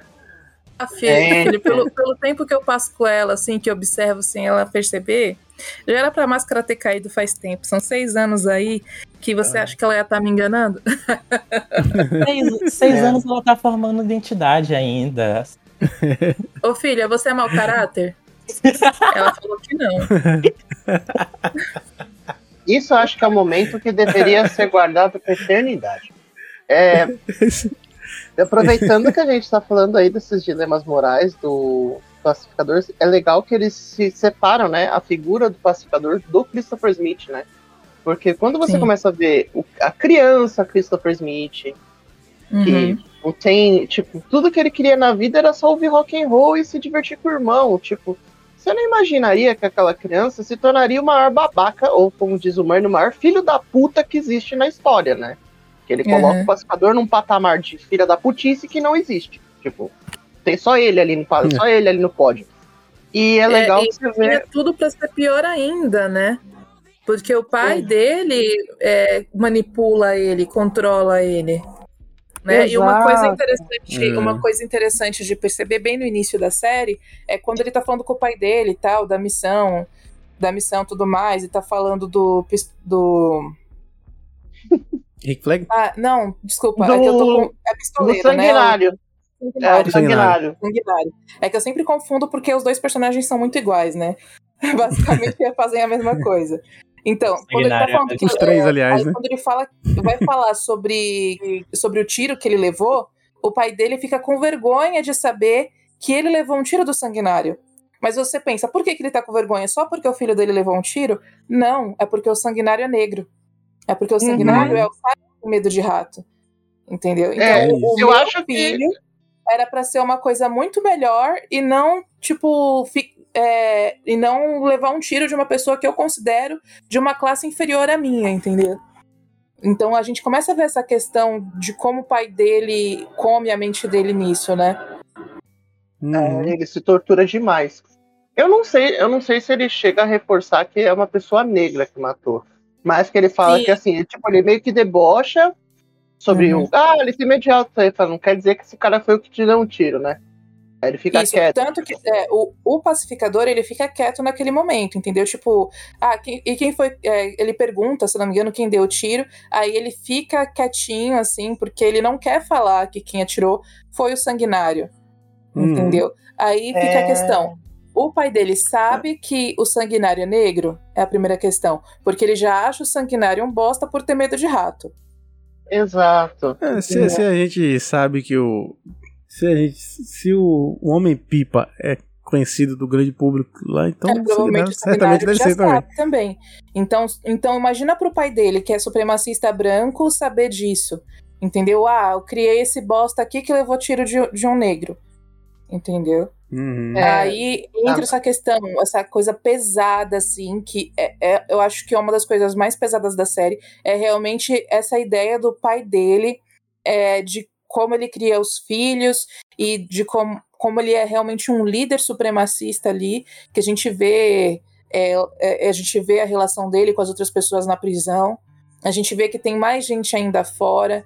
Porque, a- querendo ou não, lá nos Estados Unidos, a Ku Klux Klan é, uma, é um movimento muito forte. É, aqui no Brasil é um pouquinho mais tímido, mas tem, infelizmente. Mas lá nos Tímido. Estados Unidos é uma coisa absurda, sabe? Que a gente, a gente não, não consegue entender como é, é permitido ter um tipo de movimento desse, entendeu? E, Uhum. e nos Estados Unidos, principalmente na região sul, porque pra quem não sabe, a, nos Estados Unidos teve a, o que as pessoas chamam de guerra civil. Só que na, a guerra civil que aconteceu lá foi por causa da, da escravidão. Porque a, a região norte queria a liberdade das, das pessoas negras, a região sul não. Aí aconteceu a guerra civil, aí normalmente, a- eh, se não me engano, os nomes são os confederados. Que Isso. nessa região sul dos Estados Unidos é muito comum você ter movimento de supremacistas brancos e eh, muitos remanescentes da antiga Ku Klux Klan. Sim. E É é, é legal que você vê que essa questão não estabelece só entre a relação pacificador e o pai. Na cena da prisão, quando o vigilante está conversando sobre o pai dele com o pacificador, a Debye fala: Você sabe que seu pai gosta de matar gente como eu, né? E, tipo, Hum. minutos antes ele falou que ela era uma das melhores amigas dele. Então, tipo, você vê que ele começa a dar uma bugada, que aos poucos você ele começa a se dar, dar um tranco que a realidade não é bem aquilo que ele vê, né? Inclusive até Hum. a própria relação dele com matar qualquer um a qualquer custo, né? Que eu acho que eu sei, Uhum. apesar de ter sido uma cena que vem, uma cena muito forte, depois uma puta galhofa, é quando ele E quando ele entra numa situação dessa, ele travou. É, Que foi um dos primeiros Sim. momentos que. É um primeiro momento que a são Harcourt- alienígenas ali, né? E mesmo É, assim. mas a figura. Isso. Hum. É. E a assim, ponto da Hackert, né, ficar meio tipo. Ela compadece com ele, né? Aham. É que a gente vê durante toda a série essas, essas questões psicológicas dele sendo trabalhadas, né? Da- Tanto que tem a brincadeira, tal, auto-exercitando os músculos do rosto, quando na verdade ele só tá chorando, né? É, Hum. e no final a gente, a gente vê ele matando o próprio pai, que é a quebra desse vínculo que ele tá tentando fazer a força do- de- da influência do pai dele sobre ele. Mas simplesmente matar o pai dele não solucionou. Né? Solucionou que tirou um filho da puta menos no mundo, né? Mas a gente vê É, que continua- a influência do, do pai dele na vida dele é tão grande que o fantasma do pai dele continua ali do lado dele até a última cena. Uhum. E na segunda temporada provavelmente vai ficar apertando o. Exatamente, vai ficar aquela coisa meio Dexter, né? É. Não vi É, Dexter. E seguindo o Esquadrão Suicida, né, o pacificador segue sendo uma analogia do extremista americano. Sim, ele é uma, como é- o americano comum, né? Que eles falam, né? Um incel. Branco. É, Extremista de Branco. direita. Vamos É, falar a verdade. branco, de é. O branco, o cidadão de Anda bem, que faz branco, umas fala paradas. branco, veste branco. Exato. faz umas co- algumas coisas faz no sigilo, porque ninguém pode saber, né? Diga-se Exatamente. É. Tem A uma águia é o, é o símbolo dele, é o, é o, é o- a É, o símbolo americano, é, o Ele- símbolo americano. Ele se veste e mora num lugar que é a bandeira dos Estados Unidos. Ele faz a guerra pra poder trazer a paz. É, coisas. Mais americano que isso, eu duvido. não tem como. E Inclusive, ele já até- tinha sido ah, bem ácido no Esquadrão Suicida, né? No, Estados, no Esquadrão Suicida ele bate muito nos Estados Unidos. Então, e se a gente pensar um pouquinho mais, até na escolha do ator, né? Porque o John Cena nos Estados Unidos, ele é a versão personificada do americano top, né?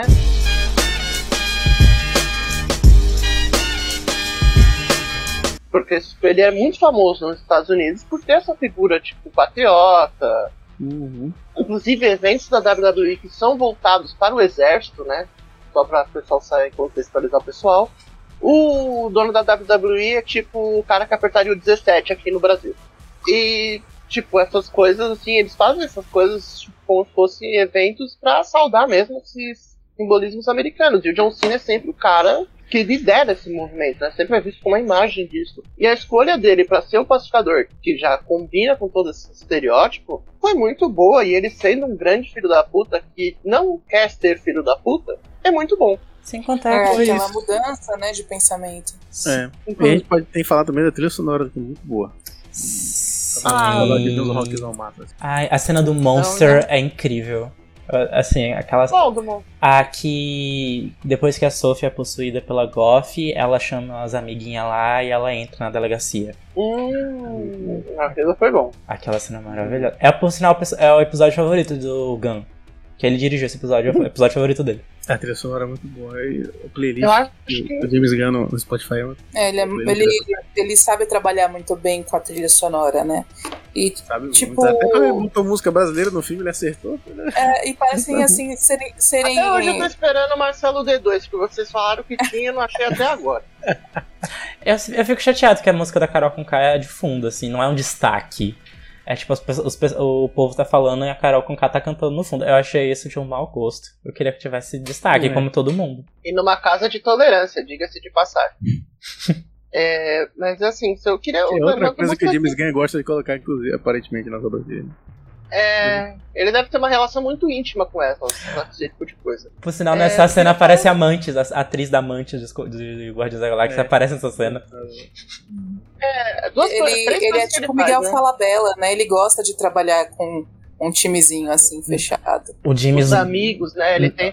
Ele, ele colocou o Star System que a gente vê em mangás em um nível muito superior, né? Porque tudo que é produção você vê as mesmas pessoas. É. Nossa, sim, o James Gunn ama reciclar E ele gosta também de colocar as- a, a, a mulher, as esposas dele, né, trabalhando. A, a ex-esposa dele, que inclusive é a Pam, do The Office, também já trabalhou com ele em outra produção, só que daí aconteceu aquilo lá do, ei, amigo, sua mulher é casada? Por sinal, pra quem não sabe, o, o Economos faz, é, tá em Guardiões da Galáxia Volume 2. E o ator que, vai- que fez o Murn, ele tá confirmado no Guardiões da Galáxia 3. Então, e, como Olha. disse, o John Cena tá fazendo o filme do Coyote. Então, assim, ele ama reciclar atores.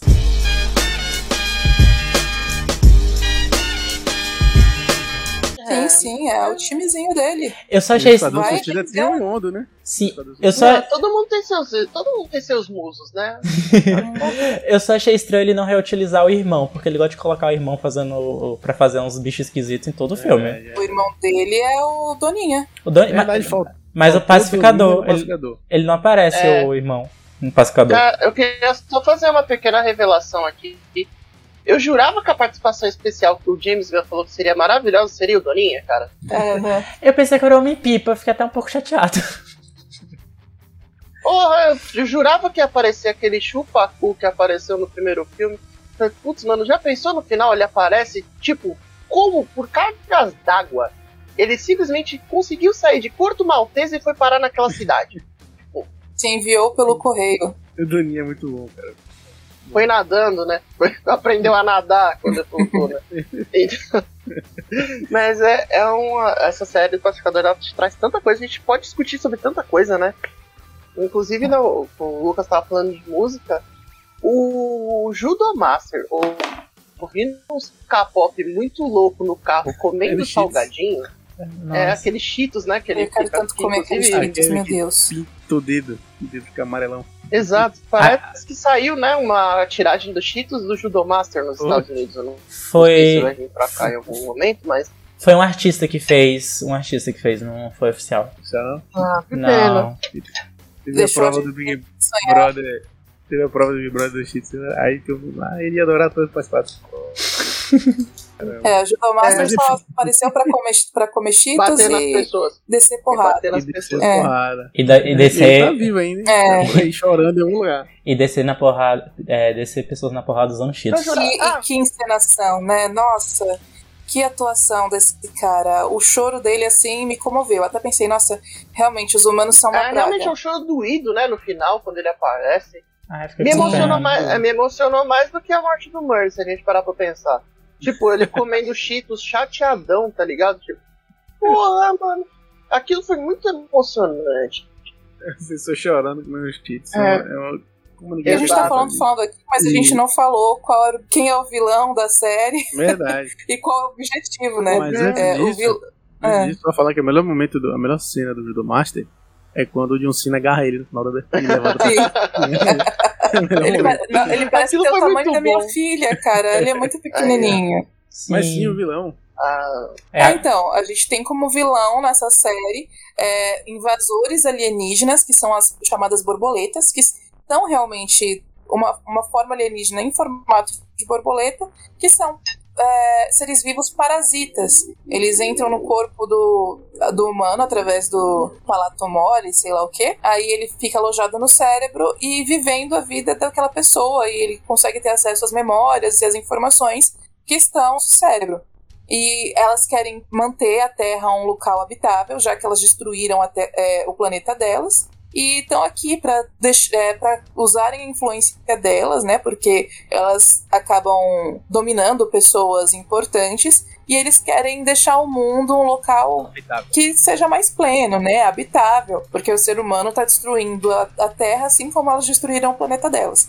E daí é aquilo, né? O sujo falando do mal lavado. Destruiu o planeta delas e quer vir aqui dar lição de moral pra gente, né? é uma coisa que eu queria. Não, mas- Não, mas aí a, a pessoa aprendeu Uma com os erros. bacanas Assim, é- Eu entendo o lado deles, concordo? Não, mas eu entendo de onde vem. Eu queria fazer um pequeno paralelo com a própria ideia do pacificador, né? De paz a Exatamente. custo, né? Porque eles matam todo mundo a custo de que eles querem essa paz? Que inclusive eu acho que foi uma das cenas, assim, das partes emocionantes. Uma das que eu fiquei mais impressionado, né? Primeiro que o John Cena chorou com aquela cara de sério dele.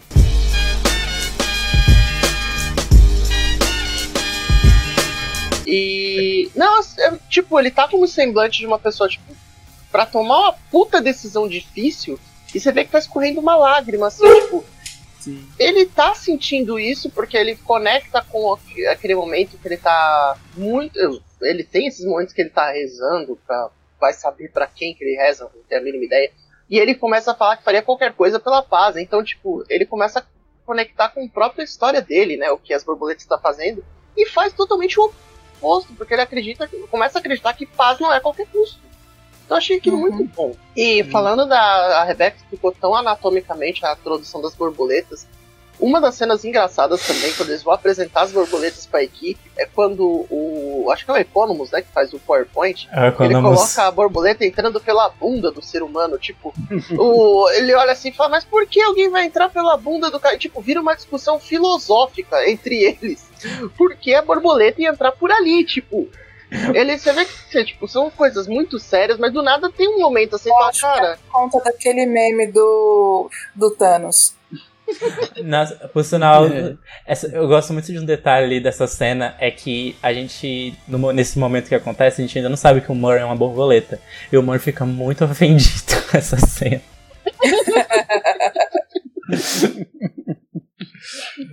verdade, eu não tinha reparado que ele se ofende muito. O, ainda nessa, nesse momento já tem o vigilante na equipe, as ideias mais esdrúxulas vêm dele, né? tipo no. A piada com. Tipo na piada com o arqueiro verde, né? Que fala, ah, não sei quem tem um vestido com um furo na bunda dele. Mas por que alguém vai ter o fundo na bunda? Ah, lá, talvez ele queira respirar. Mano, Tanto as coisas mais extravagantes quanto as coisas mais simples também. Às vezes ele fala uma coisa que é tão simples, assim, tão óbvia, fica tudo. exato, tipo, eles têm uma discussão mó séria. E ele, gente, eu tô assim, ó, quem sou eu, quem sou o Igor? Ai, ai. Whatever, tipo, ninguém, ninguém chamou ele pra conversa daquele tipo, ele vai solta esse assunto. Ele Ou vive, então, que tipo, oi, ele vive no mundinho dele. vive. Que nem a cena que, a, que o pacificador finalmente começa a fazer mais as pazes com a Adebayo, né? Tipo. E eles estão tendo uma discussão séria. Ele fala, gente, pra que vocês estão discutindo? Vocês estragaram o momento. A gente tá aqui celebrando a morte do pai do pacificador. Tipo, mano, o cara deu um tiro na cara do outro. E ele, assim, a gente tá comemorando, fazendo barulhos engraçados. E vocês fazendo esses barulhos, essas discussão idiota. Tipo, mano, uma co- já que a gente tá falando das borboletas, acho que a batalha final mais bacana que eu já vi em uma série foi essa. Porque, tipo, muitas referências do que foram os outros sete episódios tem ali, né, tipo, o, o Christopher Smith passando o dedinho na, na pomba da paz, porque ele não consegue matar alguém se não tiver a porra da pomba desenhada na arma. É toque. E, exato. Ele com. Ninguém nunca falou. Ninguém falou isso em lugar nenhum. Tipo, ele tem um escudo lá Capitão América nas costas. O, perso- o personagem sempre foi descrito como Capitão América babaca. É, Assim, o escudo ia aparecer em algum momento. Exato. E tipo, foi no momento crucial. E no Foi momento. um terceiro ato fenomenal. Foi. E no meio, tipo, geralmente nessas cenas de luta vem uma música fodona. E toca a abertura da série. Tipo, Hum, eles tocando tiro e tocando o Iguan. Tipo, cara, não tem sentido aquilo, mas aquilo é muito bom. e no meio disso tudo você ouvindo pessoas gritando, porque, tipo, o... eles estão detonando, tipo, cortando pedaços de pessoas, cabeças, braços, e, e eles estão lá e tocando aquela música divertidinha. Tipo, mano, Por sinal, é uma coisa que a gente tinha comentado da, da trilha sonora, que é muito boa, que tem essas referências de rock dos anos 80, acho que anos 70. Eu não sou muito de rock, então se eu falar alguma coisa errada aqui, por favor, perdão. Mas. tudo bem, eu tô de olho, pode deixar. ok. mas uma coisa que. Uma... Assim, eu tô falando muita coisa do Gun, mas é porque é, é o jeito dele trabalhar. Que ele escreve o roteiro já sabendo quais são as músicas que ele vai usar certinho. Então, ele já tinha, ele tinha falado no Twitter, por exemplo, que quando ele escreveu a série, essa música já estava planejada para estar nesta cena específica. E ele só reaproveitou depois para fazer ela, botar ela na abertura. Então é algo que as músicas que estão nessa série já estão previamente planejadas. Ele escreve o roteiro com essas músicas já em mente. Então é algo bem divertido assim. Sem contar que eu gosto muito dessa cena campal que tem assim na- no final, porque é uma cena no escuro, é uma cena de noite. Só que é uma cena onde você consegue ver a ação perfeitamente. Você consegue ver os movimentos tanto dos personagens em foco quanto ah, os movimentos de fundo. A coreografia é muito boa, os movimentos são muito fluidos assim. E é escuro, mas você consegue enxergar tudo direitinho. assim É algo que eu, algumas produções no geral, não, não tô falando só de filmes super-herói, mas algumas produções no geral, quando vão fazer cenas no escuro, às vezes dão ah, dão umas vaciladas, assim, que às vezes a gente não consegue ver nada. E é legal, dá pra ver tudo bonitinho. É, e por falar em música, é, é uma, uma cena muito bonita que a gente vê o John Cena tocando piano. É, acho- e é ele mesmo tocando, né? Ele muito mesmo. legal. Sim. E ele tá tocando Home Sweet Home, que eu não sei se é uma alusão ao fato de, tipo, as borboletas estarem invadindo a Terra e querer fazer da Terra o lar delas, não sei. Tá aí uma questão aí pra vocês é, refletirem. Realmente, eu refleti, porque eu não imaginava que Home Sweet Home seria isso. Ou ele realmente tá chegando nele mesmo, né? Tipo, podendo se identificar como casa, já que a equipe começou a ser o grupo que ele gosta, né? É, são muitas nuances aí, né? São muitas camadas. muitas Exato. camadas, tem camadas gente come- as cebolas. Exato. Nesse, eu esperava uma piada nesse nível quando começasse a surgir essas camadas do pacificador. Mas, até por exemplo, Economos você consegue ver camadas, né? Tipo, a cena da barba pintada, é, que ele Uhum. conversa, você fica, tipo, compadecido com aquele homem de meia idade que pinta a barba com produtos de quinta categoria. Então você fala assim, pô, Mano, coitado. Ah, Até que ele o. abre, o- que ele abre o coração. ai, eu fiquei triste. É. É, você fica meio abalado, você fica meio assim, pô. Teve, Até teve, porque você. Você se culpa tanto quanto o pacificador, né? Porque você riu da cena da piada da barba pintada. Então você passa assim, porra, eu ri disso. sendo bem sincero, eu nem percebi, eu nem percebi a barba. Eu tô curioso É. pro, pro, pra próxima série que ele vai fazer, que é também de um personagem do Esquadrão Suicida. Porque ele falou que não vai ser, não vai ser nessa pegada de comédia, nessa pegada mais engraçada, vai ser uma coisa mais séria. Eu acho que vai ser caça-ratos. É, tem tudo pra ser, né? É, até porque a Daniela Melchior merece, né? Ela merece uma série dela. Na verdade, acho que todo mundo daquele elenco merecia uma série até o Milton. Foi pena que o Idris Elba né? agora vai ser só DJ, né? Tem a mesma energia do Paul Thomas Anderson dizendo que não ia mais fazer nada porque queria fazer sapato. Aí um tempo depois veio com filme. Tem a mesma energia. De repente ele aparece com um filme. O, o Miyazaki, que já fez uns 40 filmes, os últimos filmes da carreira dele. Nossa, o Miyazaki tá uns, uns, umas duas décadas falando que é o último filme dele. Mas é isso, Ah, então acho que a gente falou sobre tudo aqui, né? Porra! Acredito que sim. Falamos. Falamos. A, bom. a gente foi do mais 18 até o, as coisas sérias, então acho que deu certo. Falamos de Scooby-Doo. Scooby Exato. e Velozes e Furiosos. Exatamente. Velozes e Furiosos. A gente só não falou do John Cena de cueca, né? Que foi um dos momentos auge da série, mas John ninguém comentou, né?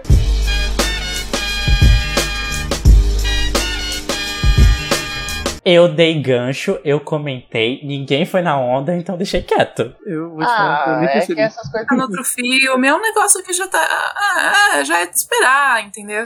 Não, mas assim, a cuequinha era esperado, mas ele transando e depois gritando liberdade foi um bônus. o roqueiro dos anos 80. E eu acho que vai. Eu acho que depois. E na sequência, né, quando eles falam de rock, ele fala que é a melhor coisa. Na época dos anos 80, lá, que ele fala da época do glam rock, a coisa era tão. Homens eram tão homens que se vestiam de mulher também. Acho que foi a sequência, assim. O ápice, né? De cueca, cena de sexo, ele explodindo a mulher e ele falando isso logo depois foi o, o ápice, assim, a sequência perfeita, né? É, ainda levou os discos da mulher. Exato. Olha. Roubou, ainda roubou a mulher no processo. É, não, não julgo, não. Também o faria. Passarei pano novamente porque ela, tem, ela tentou matar ele com a faca. Exato, a mulher não existia mais tecnicamente, né? Então, ela derrubou. É, ele matou uma borboleta, isso é verdade. Isso, matou foi, Talvez seja vilipêndio de cadáver. matou foi pouco, ele desintegrou. Então é isso, então começamos aqui sobre Pacificador. Muito obrigado a vocês por terem feito esse convite. Pare, é, casa está aberta, como sempre. Bem-vindos para voltar aí sempre que quiserem, puderem, para falar sobre outras coisas. Vão voltar certamente. Sim, pessoal, muito obrigado. Querem falar alguma coisa? Quer se despedir? Se não quiser também, tudo bem. Muito obrigada pelo convite. Estou muito feliz por estar aqui novamente. Chamem sempre que precisar. E estamos aí. Ah, muitíssimo obrigado pelo convite. Foi muito divertido conversar sobre um pouco sobre pacificador e um bocado sobre meu mundo de besteira com vocês. Ah, qualquer coisa, co- como a Rebeca falou, qualquer coisa é só chamar, tô aqui e é isso. Muitíssimo obrigado. Tô fazendo corações com a Maravilha. mão, porque é podcast, vocês não, não veem nada, então tô fazendo coração. Hum, mas fechem os olhos e imaginem. Imagine todos nós acenando. Em câmera lenta. Ao som de Aleluia. E. Oh. E no final vai subindo as letras, dirigido por Zack Snyder.